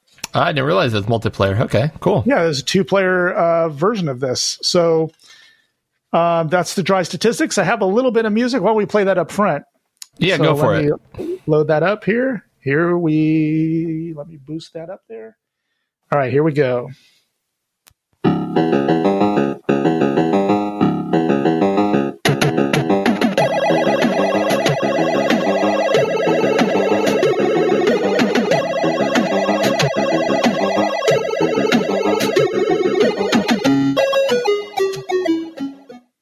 So that is some of the title track there. And one thing about this um, about this game is it is very... like lauded for its soundtrack. Like there are a lot of people that uh, really? love this. The composer is Kazuo Sawa. I'm, I'll, well, we can get into our opinions later, but I, I found the soundtrack very forgettable. Interesting. Oh, wow. Okay. Yeah. I, I've read a ton online about how people love the soundtrack. They even, um, people want it separate from the game so they can listen to it. Um, Interesting. People seem to really dig it. So anyway, the other thing I want to point out, and which you didn't mention in the, in the raw stats there, is this game is part of uh, the Kunio-kun series of games. Yes. Which you have not heard that. Uh, that is um, a series of... Uh, they're primarily beat-em-ups, but there's, a, there's one soccer game that gets in there. Um, but it's basically this kind of uh, world-building thing that they created. So it's these high school kids... that are somehow high school kids at, at the same time they're gang members and battling in the streets of uh, different parts of, I don't know if it's all Tokyo, but different cities within Japan. I don't even yeah. think they're all real cities. Um, but it includes games, uh, the most famous being Double Dragon. The Double Dragon series is part of the Kunio-kun series. Um, there's a number of games uh, like the River City games, and then there's Kunio-kun Soccer League. Um, There's a number of them. So, like, like, there's one called Super Dodgeball. Super Dodgeball, which I've always wanted to play as a kid. That's the one that always looked the coolest to me. And I tried it later as an adult, and I couldn't get into it. But anyways. Um, yeah, so I guess since you dropped the raw stats, I'll try to describe the game a little bit. And sure. I, I will, you'll, you'll hear a little of my opinion come through. I think this game was uh, absolutely ahead of its time. I remember hearing great things about it when I first started collecting games. It wasn't one that... Uh, I remember seeing the box on the shelf at, like, video game stores, but it's not one I ever rented. It's not one that I ever kn- heard anybody else have. Uh, but it is absolutely a, a, a you know, a, a beat-em-up uh, where you're walking uh, from... You know, most beat-em-ups, even in the sixteen-bit era, you just walked from left to right, usually in a city street, beating people up and finding, you know, random cooked food items in the street for power. That's kind yep. of that's and, kind and of the thing. And a lot of them have pickups, like weapon pickups, sticks, and yep. uh, stuff like yep. that. Yeah. And this is no different. Uh, it's kind of made in this cool chibi style where everyone looks like their fists are up and they're ready to punch somebody. Um, yeah, it does have a neat, very stylistic cartoon style. And that's very much of the era for all beat 'em ups, including all the sixteen-bit systems. But this one is way ahead of its time because I don't remember a sixteen-bit game in which you could also go back, right to left, left to right. Um, sure. You can also go into shops and buy upgrades. Yep. You can buy food uh, to raise your health. You can ra- raise different stats. Uh, you can gain um, different weapons, different attacks. You can buy yeah, different attacks. Uh, yep, exactly. Um, so a big part of this game, I mean, there's not much to say about the game outside of the fact that you're, you know, beating people up on the screen. Uh, when they die, money pops out of them, typically one coin. coin. Yep. You grab that coin, um, save up for stuff that you you need, basically need to power up to go to different parts of... You don't need them to go to different parts of the city, but if you don't power yourself up enough and you go to certain parts of the city, you get beat up pretty quick. You do, yeah. So it very, beca- much, very much becomes an R P G, and um, and you kick a lot of butt. I don't know what... Um, What else can you say to describe the game that I missed, Eric? I love some of the names of the fighting techniques because you do you do buy food items in the stores. And one thing I always found confusing was I wish you could hover over the names of the food and see what stats they improve, but you don't know until you actually just buy the item and it tells you. You probably need the manual. the manual. Yeah. You think that was in the manual? It, yeah, I do. That would be awesome. I should have downloaded that. That would have been a very handy guide. But um, some of the fighting techniques that you can get from eating certain things or grabbing certain things in the store are, um, I found these names pretty cool. Dragon Feet, Stone Hands, and Grand Slam, um, with, which are purchased in as books in the shop. So you buy these books and you learn these special new fighting techniques. So I think that is pretty cool. Um, and you basically buy that stuff with the coins that you find all over the... all over the um, all over the world. When you defeat someone, you get the coin. Um, another cool thing about this game is that um, uh, the um, what was the thing I was going to mention was um, spit it out, Eric. Oh, it, so if you got played this back in the game, it didn't have a battery in the cartridge. It's a password system. And this is the most ridiculous password system I've ever seen. Like, did you did you happen to even notice that? No, I didn't. Tell, tell me. So the password system, it has all these crazy characters. So not only the alphabet, but there's like a little A with a little tilde over it. Um, there's lowercase, uppercase. So, yeah, you could, even in modern times, you could use a phone to take a snapshot. But putting the password back in, it would just take you a half an hour to sit there and try to type out the stupid password. So it you, reminds me of Metroid. It had the same thing. It had like eighty different characters to choose from for the password system. Nuts. That's exactly exactly what it's like. So you you know, don't feel bad if you just want to use save, save states or something. In fact, this game is available on the Switch and the um, the you know the online downloads for N E S games or yeah the Nintendo. Online service, or you get them for free after you're a subscriber. Exactly, and that's the way I played it. And then I also played on the Evercade because it is part of the uh, Technos collection. Yep, um, on there. So you and that has save states as well. So I had two ways to play it, and I played them on both of them, and they both played really great. Um, other than that, you're right. It really is just beating up dudes and upgrading yourself, and just trying to get to the end. The two guys' names in here are Alex and Ryan, um, and the city is called River City, which is why it's called River City Ransom. Um, I, and you're I'd trying like to, to find your girlfriend, Cindy. Of course, that's what you do when you want to beat up a whole bunch of people. It's usually just find your girlfriend that's been taken. Correct. They use the same exact plot for Double Dragon. Um, one thing that gives this, this game a lot of character is at the bottom of the screen while you're pe- beating people up, uh, they say things. Now, they're written down in, out in the bottom in words, right?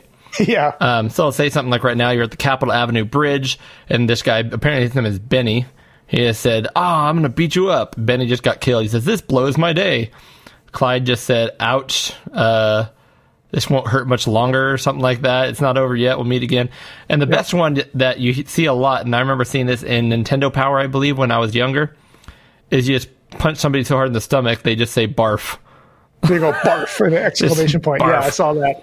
Um, one thing, so let's talk about the controls a little bit. So there's punch and there's kick, and the A I, the system A I, in fact, I should, I haven't even looked at my notes from my gameplay notes here. Um, by the way, in the PAL regions in Japan and the U S, this was called River City Ransom, but in the PAL regions, like the U K, it was called Street Gangs. Did you know that? I did not. And that's funny because they typically shied away from organized crime, be it ninjas. Right. So I'm, I'm kind of surprised by that, but okay. So people lauded this for its uh, smart enemy A I, because sometimes when you are overusing your punches, they will block those punches. And, and the graphic is really cool. The guy holds up his arm and blocks the punch. And so you do have to alternate fists and kicks to overcome when an enemy is blocking a certain type of attack. If you're overusing an attack, the A I kind of gets a grip of that and will start doing that. Um, we'll, we'll start trying to block that. Um, so you must alternate the kicks and punches to avoid those blocks. Um, the double tap, there's a double tap for left and right to dash. And you should use that a lot because it does help in combat to like get away from attacks or run and jump sub- and kick him. Exactly. So you can double tap to do that. Another thing is there are weapons all over the place. Sticks, whips. Um, brass knuckles. Brass knuckles, baseballs, uh, chains. Rocks. You can chains. Pick up garbage cans and throw. You can pick up people. You can pick up people and throw them. And that's another people. thing. Is you not only can pick up something and swing it as a weapon, but when you get tired of it, you can just throw it at somebody, smack them in the head with it. So I really, really did like the controls in this game, and I liked the varied options of attacks. Yeah, what made this game work really well was that as simple as the combat is, and a lot of people know the sprite limitations on in, the Nintendo. I don't think there's ever more than two enemies at a time on the screen in any beat-em-up on the Nintendo, mm-hmm. um, just because of the sprite limitation, but Um, the combat somehow never became stale, although I never, I would never say that it was overly exciting. Um, it was always engaging and entertaining to a point, um, especially as you got more powers or more abilities and things like that. Uh, but the enemy A I wasn't easy. Like you, you were, it kept you thinking, you know? Um, And then there's also, if you press, I believe, pause, you get this uh, screen at the bottom. You can select uh, belongings and see what, yeah. what items you have. There's your password sec- uh, section there. You can check what level you're at, uh, your status. There's a help icon. And, um, yeah, you, you, you fight different gangs. You go to different areas, and you take over other gangs' territories. And you have to beat the boss uh, in each one of those territories. Um. So I actually, I tried to just find it right now, but for some reason I can't find it right now. I actually played the, a modernized version of this game, and I didn't realize how modernized it was. I assumed it made a lot of changes. Um, I played it on the three D S, so I did play this game about five years ago completely in three D, uh, but the graphics were the same, and I think there was a cool map that showed all the areas you can go to. Oh, wow. Um, because there will be, be a gap. There'll be a gap, like you'll go through some, past some stores, and there'll be like a gap on the wall. You press up, and you go into like a parking lot or something, and then that parking lot ends in a train station. That's when you can take yourself to another part of the map uh, or another city. So it changed the, the user interface a little bit, but other than that, I was playing this game for a while. I'm like, no, this is like the same game as the three D S game. It's just there's just some quality of life upgrades on the three D S one. Whereas, uh, so I've I I've played that game to completion. Which means I feel like I've played this game to completion because I think they are very, very similar. Yeah. Um, for a game on the Nintendo to, especially at that time, excuse me, uh, to have these R P G elements, to have uh, gameplay that continues on because it'll take you five, six hours to complete the game. Um, again, if it's anything like the three D S one that I was playing. Um, because you're going to spend a lot of time beating people up, getting that money, trying to power yourself up, password save, come back the next day, do some more, work on it, go to find a new area, password save. Um, it's a, it's a full experience that they... I can't think of too many games on the Nintendo that gave you that kind of full experience outside of, like, the Mario games where you would, you know, go to different worlds and different levels and just have that much gameplay built in, you know?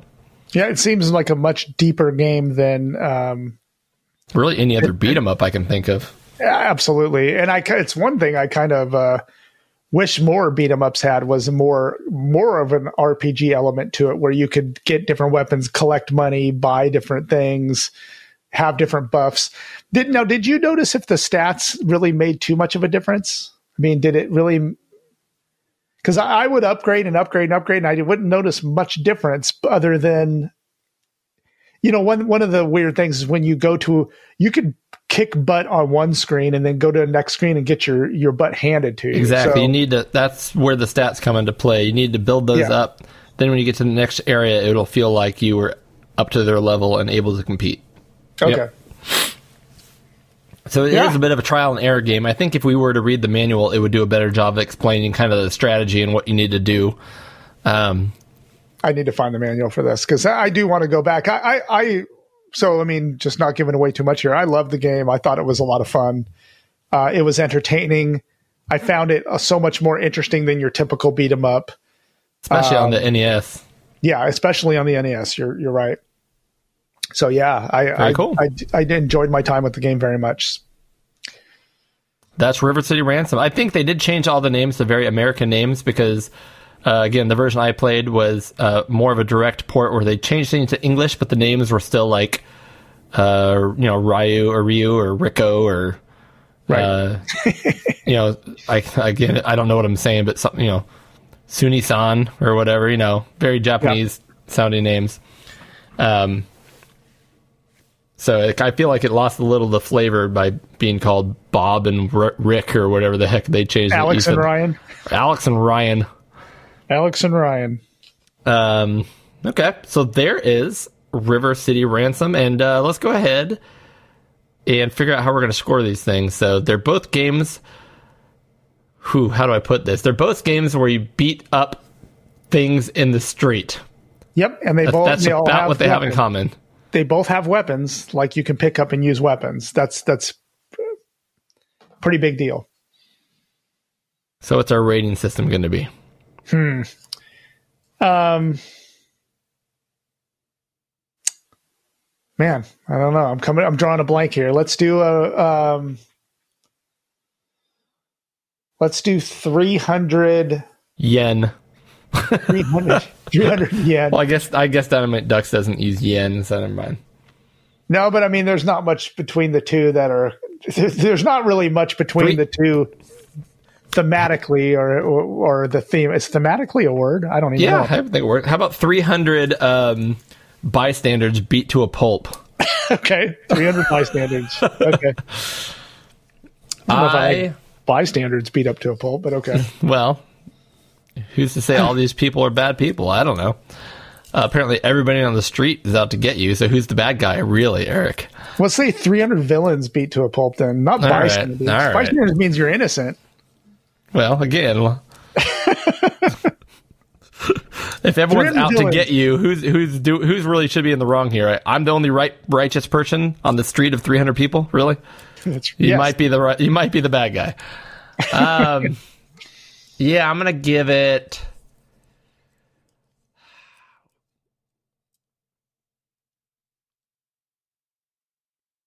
two seventeen. two seventeen? Yes. Okay. I was going to give it two thirty-five. Okay. two thirty-five. Well, there's our scores. Yep. Simple enough. What What did you I, give it? two seventeen, right? two seventeen. I...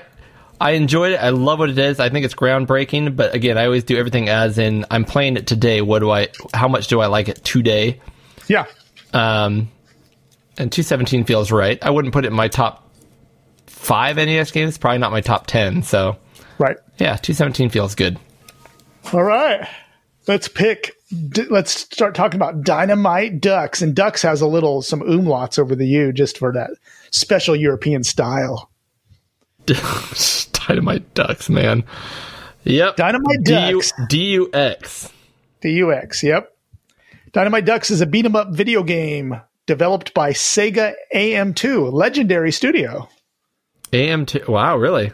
Okay. A M two makes a lot of really cool stuff. Um, and this originally came out as an, in the arcade in nineteen eighty-eight. Arcade game, okay. Yep. So the, uh, let's see, let me find out, because we're, since we're only talking, it came out for a lot of stuff. Arcade, Master System, Amiga. Hey, there's an Amiga version. That'd be really? Pretty cool. Fun. Yeah, Amstrad C P C, Atari S T, Commodore sixty-four. A Commodore sixty-four version? What? I only knew that there was a Master System. You're t- you're knowledging up right now. Yeah, Z X Spectrum, too. What? That's crazy. This is That's crazy. Cra- that is crazy. So it is a beat-em-up, single-player, and two-player, but I didn't say... The Sega Master System didn't... I don't think it had a two-player mode, so I think they're I just talking so. about the arcade version there. Um... Let me see here. I wanted to find out. It doesn't say exactly when the Sega Master System version came out. eighty-eight. I have it on the screen right now. Is it on eighty-eight? Okay, good. Eight, nineteen eighty-eight. Okay, good. And that's the Sega. See, that's the arcade version. Is it? Yep. Arcade it long arcade play. Long You're play. Absolutely right. Okay, hold on, hold on. Okay. Uh, the arcade system was the Sega System sixteen, but we're talking about specifically the, the Master System version. Um, oh, eighty-nine, eighty-nine for the Master System. So they both came out. So River City Ransom and this one at least both came out at the same year, nineteen eighty-nine. So that's good. Um, the developer, again, Sega A M two, publisher Sega. The producer was Yu Suzuki. Composer was Hiroshi Kawaguchi. Yu Suzuki was involved in this? Yeah, exactly. Okay. Do you know him? Yeah, I've heard that name, yeah. I'm, I'm very familiar with, again, big... Uh, Sega composer, if I'm not mistaken. Yep. So those are the dry statistics, and I got a little uh, little ditty to play for it. Yeah, for you let's here. hear some Yu Suzuki, apparently. So, yep, exactly. So let me pop that up. Here we go.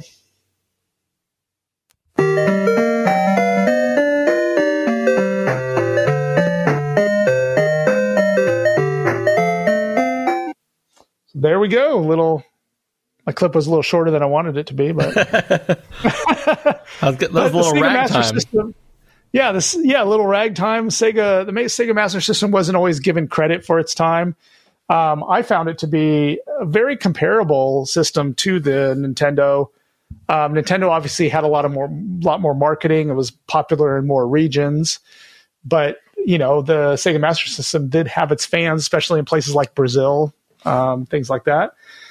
Um, this is, of course, a beat-em-up, since that's what we're talking about, but you want to talk about the game a little bit?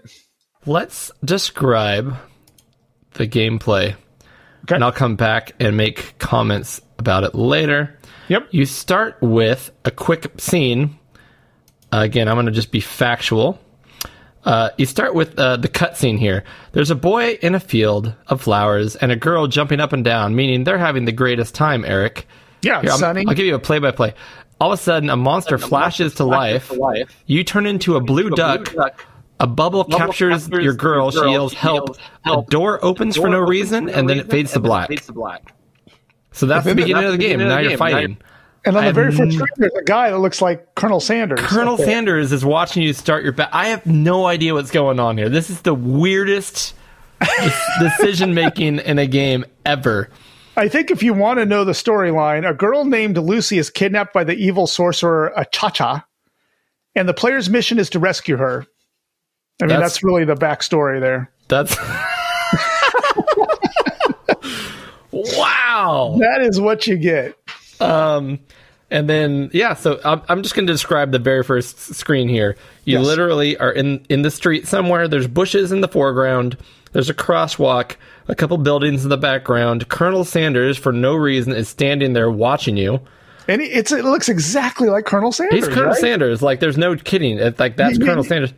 Yeah. And uh, just like a, a, as if it was a pod of dolphins, a pod of chihuahuas are heading your way, and they're pissed off. Yeah, they look like they have, like, teeth bearing. Like, they, they are coming at you. And when you begin, you don't have any weapons. So... You have your fists, fists of fury, and you can hold the button down to wind up. I don't know if you knew that, Cody, but uh, oh, I, I found that. that out. Yeah, so you can hold the button down to wind up. But the the, the thing about this game, you're not going to get very far if you try to just continue using your fist, because you don't have a wide range, you know, with your fist. It, you they have to you have to be right on top of them. And half the time, you're going to take a hit from them. So the beauty of this game, though, is there are weapons all over the place. So um, if you do wind up, your reach is, is about double the distance of your normal punch. Yeah, you can hold down the punch button. You wind up. It takes about two full seconds, and we let go. Your fist gets so big. Uh, otherwise, yeah. yeah, your punch is like, well, the way it looks is your punch is like just a few pixels in front of you.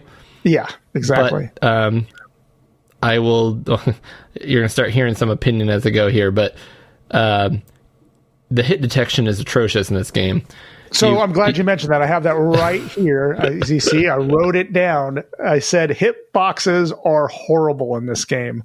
Not only in the the standard game where you're getting to the boss, but the boss battles are wretched because the hit detection is poor, and you're sitting there trying to run around avoiding whatever the boss is throwing at you. We're watching the... Sorry, go, go ahead. ahead. No, no, go ahead.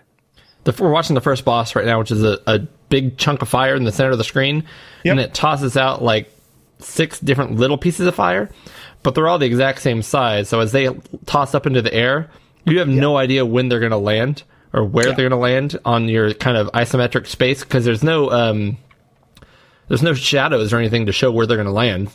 No, so you're, so you, you're completely guessing. You are totally guessing there, and there. If there were shadows, that would really help. But so you have no depth perception when things get tossed up in the air like that. Um, so I found that really, really annoying. But yeah, the hit detection is is. I don't know if it's a product because the aspect ratio, like not the aspect ratio, but the.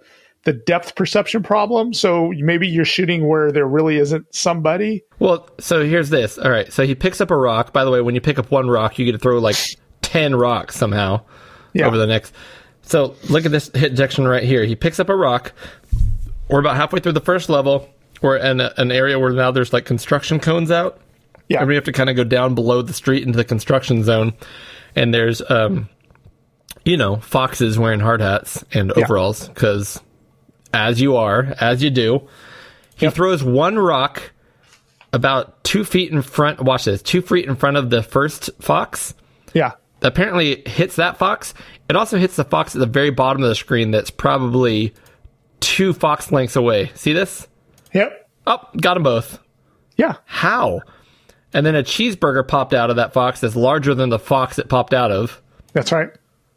That's like the that's like the J F K magic bullet theory, right? Like that rock just yeah, there you go goes and, through that first dinosaur or crocodile or whatever, and then like makes a magic left turn or right turn, and then yeah. hits the other one. And now that we're and, and now that we're down in the construction site, you know where the foxes, who our construction workers are, there are of course uh, alligators who stand on their hind legs and box us. So yeah. that's who we're fighting now. Yep. Um. And was, oh, by the way, and right there was a actually good example of this. When too many things get on the screen in this game, the frame rate goes nuts. And at first, I was playing this on my on my uh, Mister on the F P G A, and it slowed down when there was a bunch of stuff on the screen. So I was like, "Well, this isn't right. This can't be right." So right. I, I I booted up my Sega Master System because I you know I love Ooh, that thorough. I like it. So I got it, and it does the same exact thing. So this game, like when there's too much going on on the screen, the sprites start to flicker and everything slows down to a crawl. At this point, he picked up a gun where you just straight up are shooting things. Yep. Um, yep. This boss is kind of... Actually, I'll be honest, I quite enjoyed the boss battles, even though they weren't the most straightforward thing. Yeah. Um, one very interesting thing about this game, especially with the punching... Um. It's the weirdest thing. So if you do that wind up, while you're winding up, you can't move. So when you hold the wind up button, you're stuck in place. But when you let go, yeah, it take, it's like a two or three animation punch. And yeah. then you've got this huge boxing glove in front of you. And while that glove is in front of you, you can kind of just like slide your body around while the glove's in front of you. So you could do you one could punch. Yeah. Yeah, you can do one punch and hit like the boss three times with that one punch. Yeah. Um, which kind of became a tactic. Again, a kind of broken gameplay that actually ended up kind of feeling kind of cool. Right. um, but anyways, yeah, yeah, you just beat up a bunch of rocks. Oh, and then when you beat the boss, guess what happens? The door randomly opens in the middle of nowhere. It's a perfectly square green door. Yep. Uh, and, and you fly the through level. the cosmos going to the next level. Um, one one positive thing about this is the the it, it's very colorful game. I mean, they're the graphics are, I wouldn't say great. They're serviceable, oh. but like the colors are very, very bright and varied. It's not they're, a dull, drab game. Here's the like random pig, like um, yep. these these pig ladies that are. What do you call those? I can't remember what you call. Um, ah, I forget what they're called. The Japanese the. Uh, I can't remember what they're called right now. Gosh darn it. Mine's a blinking. But anyways, yeah, you're beating up pig ladies who yep. are wearing dresses. Um, I didn't know there was a name for those. Yeah, I'm trying to remember the name for them. But, um, oh, there's another bomb that just took out like three things that weren't anywhere near it. Yeah, you say it's colorful. That. It's absolutely colorful. I would say the actual yeah. character designs themselves were pretty clever and well done. Yeah. The backgrounds and the way they put the levels together just looks like this hideous collage, like a kid just cut chunks out of a magazine and stuck it to the screen. Right. Oh my gosh. I am, and I'm sorry, now I'm just now I'm just laying into it. Let me go back to the very first look at the splash screen. This is the screen that's supposed to impress you the most. Yeah. How hideous is that? It's like di- the word dynamite all in just white like block letters. Yeah. A completely just pale blue background, a crappy looking bomb with an explosion that looks like a kid drew it in, in Microsoft Paint. I was going to say, it's like they took an intern to make the graphics like, hey guys, here's Microsoft Paint. Can you yeah. look something up here? And then to make it look more intense, they spelt ducks with an X, D U X. Yeah. Uh, and it's not even centered in the screen. The whole thing's like at the top of the screen, like top two thirds of the screen and over to the left. And it's a like weird, it's not even the whole, centered. The, back, the background's like this weird aquamarine color. Oh my gosh. I, I don't know where. the, when I found out this is not only a, a game on the Sega Master System that is produced by a legit Sega group, that just surprised me so much. We said that I had to hide my surprise.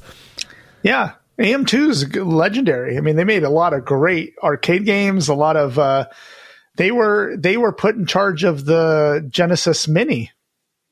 You yeah. know, the little classic mini, and they did a great job on it. Oh, M two. That was M two, wasn't it? I thought that was A M two. I thought that that's the same thing, right? We're going to have to look that up. I didn't think yeah. it was, but anyways. I think it's the same. I think it's the same kind of, uh, I don't know what they are, a little subgroup, but they, I know they work a lot with Sega. Um, And so anyway, that's you, pretty much it. There are no R P G elements to this game. There are, this there game, are no you only go left to right. You only go left to right. You can't go back. That's right. You, the, the the street does go up and down, which yep. retro uh, River City Rampage is always straight across, so that's, that's a thing.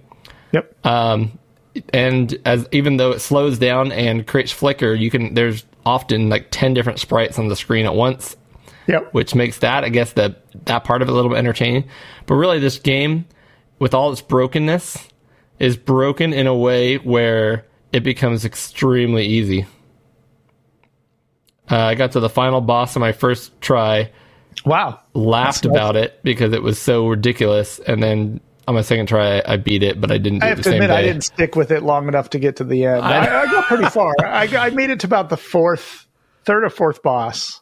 But you didn't you didn't uh, die. You stopped because you were bored, right? Correct, correct.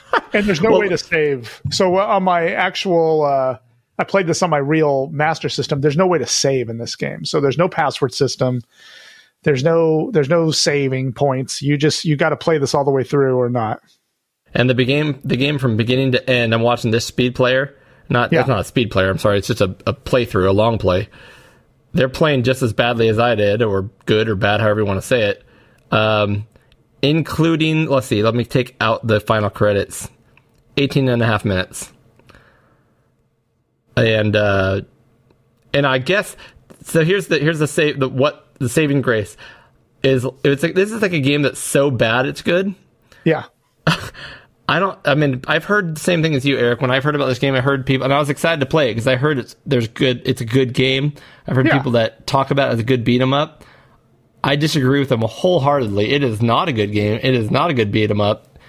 It has so many issues. It's only fun because it's so goofy and so broken and also so easy that you can just play it from beginning to end in twenty minutes and laugh about it and shut it off and never have to play it again. That's what makes it good. Yeah. It's like it's like watching a B movie, but as far as an actual like game, yeah. I don't know where people get off saying this is a good game. I do not get it. Oh, and you have a ton so, of health. You have a ton of health. So there, and there is four lives. Some interesting trivia about this game. Um, okay. So there's a game called, uh, or I don't know if it's a character or a game, Bean the Dynamite was created. I'm reading this right off of Wikipedia. Bean the Dynamite was created by Sega A M two for Sonic the Fighters, a Sonic the Hedgehog fighting game, released initially for arcades in nineteen ninety-six. Um, and finally ported to home consoles in two thousand five. So that character, the duck, he turned green for some reason, and he is actually in the, the Sonic Fighters game. um, Bean also appeared in A M two Sega Saturn fighting game Fighters Megamix. Oh, he wasn't. Okay, yeah, yeah, yeah. As a bonus unlockable character, along with the Bark the Polar Bear, he is unlocked by completing the fourth arcade mode, Muscle, and fought a, against in the final arcade game bonus. Its alternative costume is the original Bin from Dyna, Dynamite Ducks. Um, he also appears as a character in Sonic the Hedgehog comics from the Archie Comics Company. So the little they tried to make that little dude like iconic. You know, they tried to make him, you know, a mascot. Like he's in all these different things, and I, I guess that he got a color change to green, and that was it. Oh man, these and these enemies were so weird too. Yeah. Um, these right here. They're rats, but they come at you in packs of like ten, and if you shoot one, the it entire line dies. The the whole like, the whole group, yeah. Yeah, the, the whole, whole group like, from which basically goes from the top of the screen almost to the bottom. Yep. It's just weird. The whole game's weird. It is a weird game, but I can't say I didn't enjoy my time with it. I just kind of got bored with it, and uh And I didn't appreciate the the glitchiness and the hitbox problems. If they fix that, I think it, I, I I I don't I think it would be a fairly serviceable beat 'em up. Yeah, if, I feel like you if like if you took the time like I did play through the, play through the whole game, you're not winning because of skill. You're winning because you're exploiting the glitches, which are essentially the game. That's right. How it feels, you know. Yep. And and here's the big here's the big ending, right? You beat the final boss. Sorry, spoiler alert. Uh, yeah. You're back in your field of flowers. You're, you're you're still a blue duck. Your girlfriend or whatever in the bubble floats down from the sky, and she yeah. reaches where you are. The bubble pops to your people again. She jumps twice. Yay! The end. Yeah. That's the game. Jump. Yeah. And your hair looks like a blonde helmet. Ah, oh, my gosh, this game is weird, man. It is weird. Okay. Well, there's the let's, game. So let's rate this bad boy. You've heard good things about this game too, right? It's not just me. I did. I heard I heard I, I heard it was flawed, but I heard that it was worth playing, and a lot of people do hold it in high esteem. High esteem. Uh, I'm just for the fun of it, I'm putting on the arcade long play. I want to see what the arcade looks like. Okay. Oh, um it's, it's more cartoony. Oh. Yeah, it actually looks really cool, and the hit detection looks more the on hit point. Detection does look better, doesn't it? It's when very you hit unique. The bad I, guys, never... they sh- they shrink, and their heads fly off. The moose. Yeah. Oh, that is bizarre. It's still a bizarre game, though. Oh, it's still just as bizarre, but it, it looks better, and it looks like it. It looks a lot better. Plays better. Yeah. Yeah, this looks. I might try. I might have to maim this up. The burgers aren't gigantic either. They were more burger sized. Oh, but the groups of the mice that still die in one big pack. Yeah. Exactly. A lot more a lot enemies, more enemies too. too. Or arcadey. All right. Out of three hundred, uh, beating up three hundred villains, how many? Oh, my gosh. I refuse um, to beat up bystanders. I will only beat up villains. You are such a good heart. I am. Man. one ten. Um, yeah, I was going to give it... one ten. I wrote down one twenty, so there's a clear winner here. The winner is River City Ransom. Absolutely. Yeah. Um, the real winner, well, the, the thing is, River City Ransom was already kind of a known quantity because I've played it before. Mm-hmm. The real, unfortunately, this this day just ends on a loser. Right. All I learned from this is that I do not like this game. Oh man, and I and I don't I don't. Uh, I, I mean, I, so it's always fun to play. Even you know, you got to have your bad and your good to enjoy. The, you got to have the bad to enjoy the good, Eric. That's uh, true. But I'm glad you picked it because I've been wanting to try this, but I am disappointed. Hey, they can't all be gems, right? Right.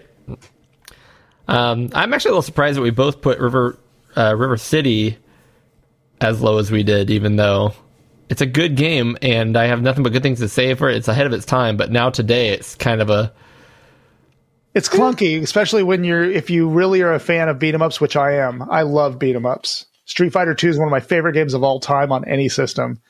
That's not a beat 'em up. Oh, I'm sorry? You said Street Fighter two. Oh, I'm sorry. I meant Street Streets of Rage. Streets of Rage two. I'm sorry, you're right. Um, this this lack of gluten's really getting to me. Yeah, a lot. I'd still have it together if I had the gluten, man. Um, Truer words have never but, been said. Yeah, Streets of Rage two is one of my favorite games of all time, and so when I play any beat 'em up, I always kind of compare it to that game. Yeah. And this, you know, River City Ransom is so clunky and and uh, rudimentary compared to that, but you gotta you gotta view it through the lens of the time. And had I played River City Ransom, you know, back in the day, I think I would have just been head over heels for it. So yeah, I still very much do enjoy it. I like the R- RPG side of it and mm-hmm. strategy and some other things, which I probably. I have not played Streets of Rage two to this day, Eric, so we've got to oh, do that. Man. Yeah, I love that game. Oof. I probably, and again, I haven't played that, so I don't know. I probably would prefer um, River City just because of the extra depth and the thing that makes it a home game rather than an arcade game, even though I know Streets of Rage two was not an arcade game, but might as well have been. Yeah. Cool. That's it. That's a that battle. That was an episode of Pixel Gaiden, Eric. Um, so on our next episode, you should be able to hear, uh, well, at this point, we don't know, either Cody's Corner or Eric's Take, where he's going to be talking the ten-Minute Amiga Retrocast, but hopefully we got that in this episode. Um, of course, Tim's, Tim is going to join us for six good uh, Atari eight hundred games. Ooh, I sneezed. Excuse me. Bless you. Yeah. Uh, six good Atari eight hundred games. Um... Which is actually a, about or a, a, a segment we've done before, Eric. We did, I think, our first year, but uh, we'll do it again. We've got all new games this time.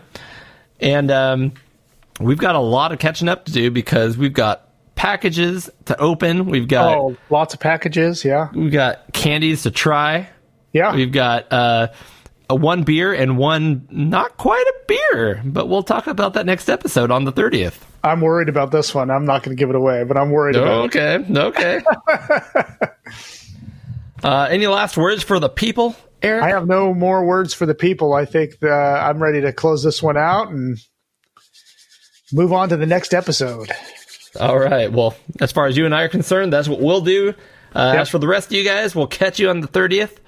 Uh, thank you for joining us and listening to us talking to microphones for hours. And uh, congratulations again, Jason Holland. twenty-five dollars. Yeah, exactly. Congratulations, to, Jason. To Retro Rewind dot C A coming your way. So until next time, it's, it's dangerous, dangerous to, to go, go alone. alone. Thank you again for listening. You can find episode information and show notes online at pixel gaiden dot com. Please follow us on Twitter at pixel underscore gaiden. And you can also follow Eric at the project. That's D U H project. You can also follow Cody on Twitter at oddball forty-nine. That's O D D B A one one four nine. You can reach Tim Drew as well on Twitter at sanction. That's S A N X I O N. If you are interested in supporting the show financially, please join us at our Patreon account. That's patreon.com forward slash pixel gaiden.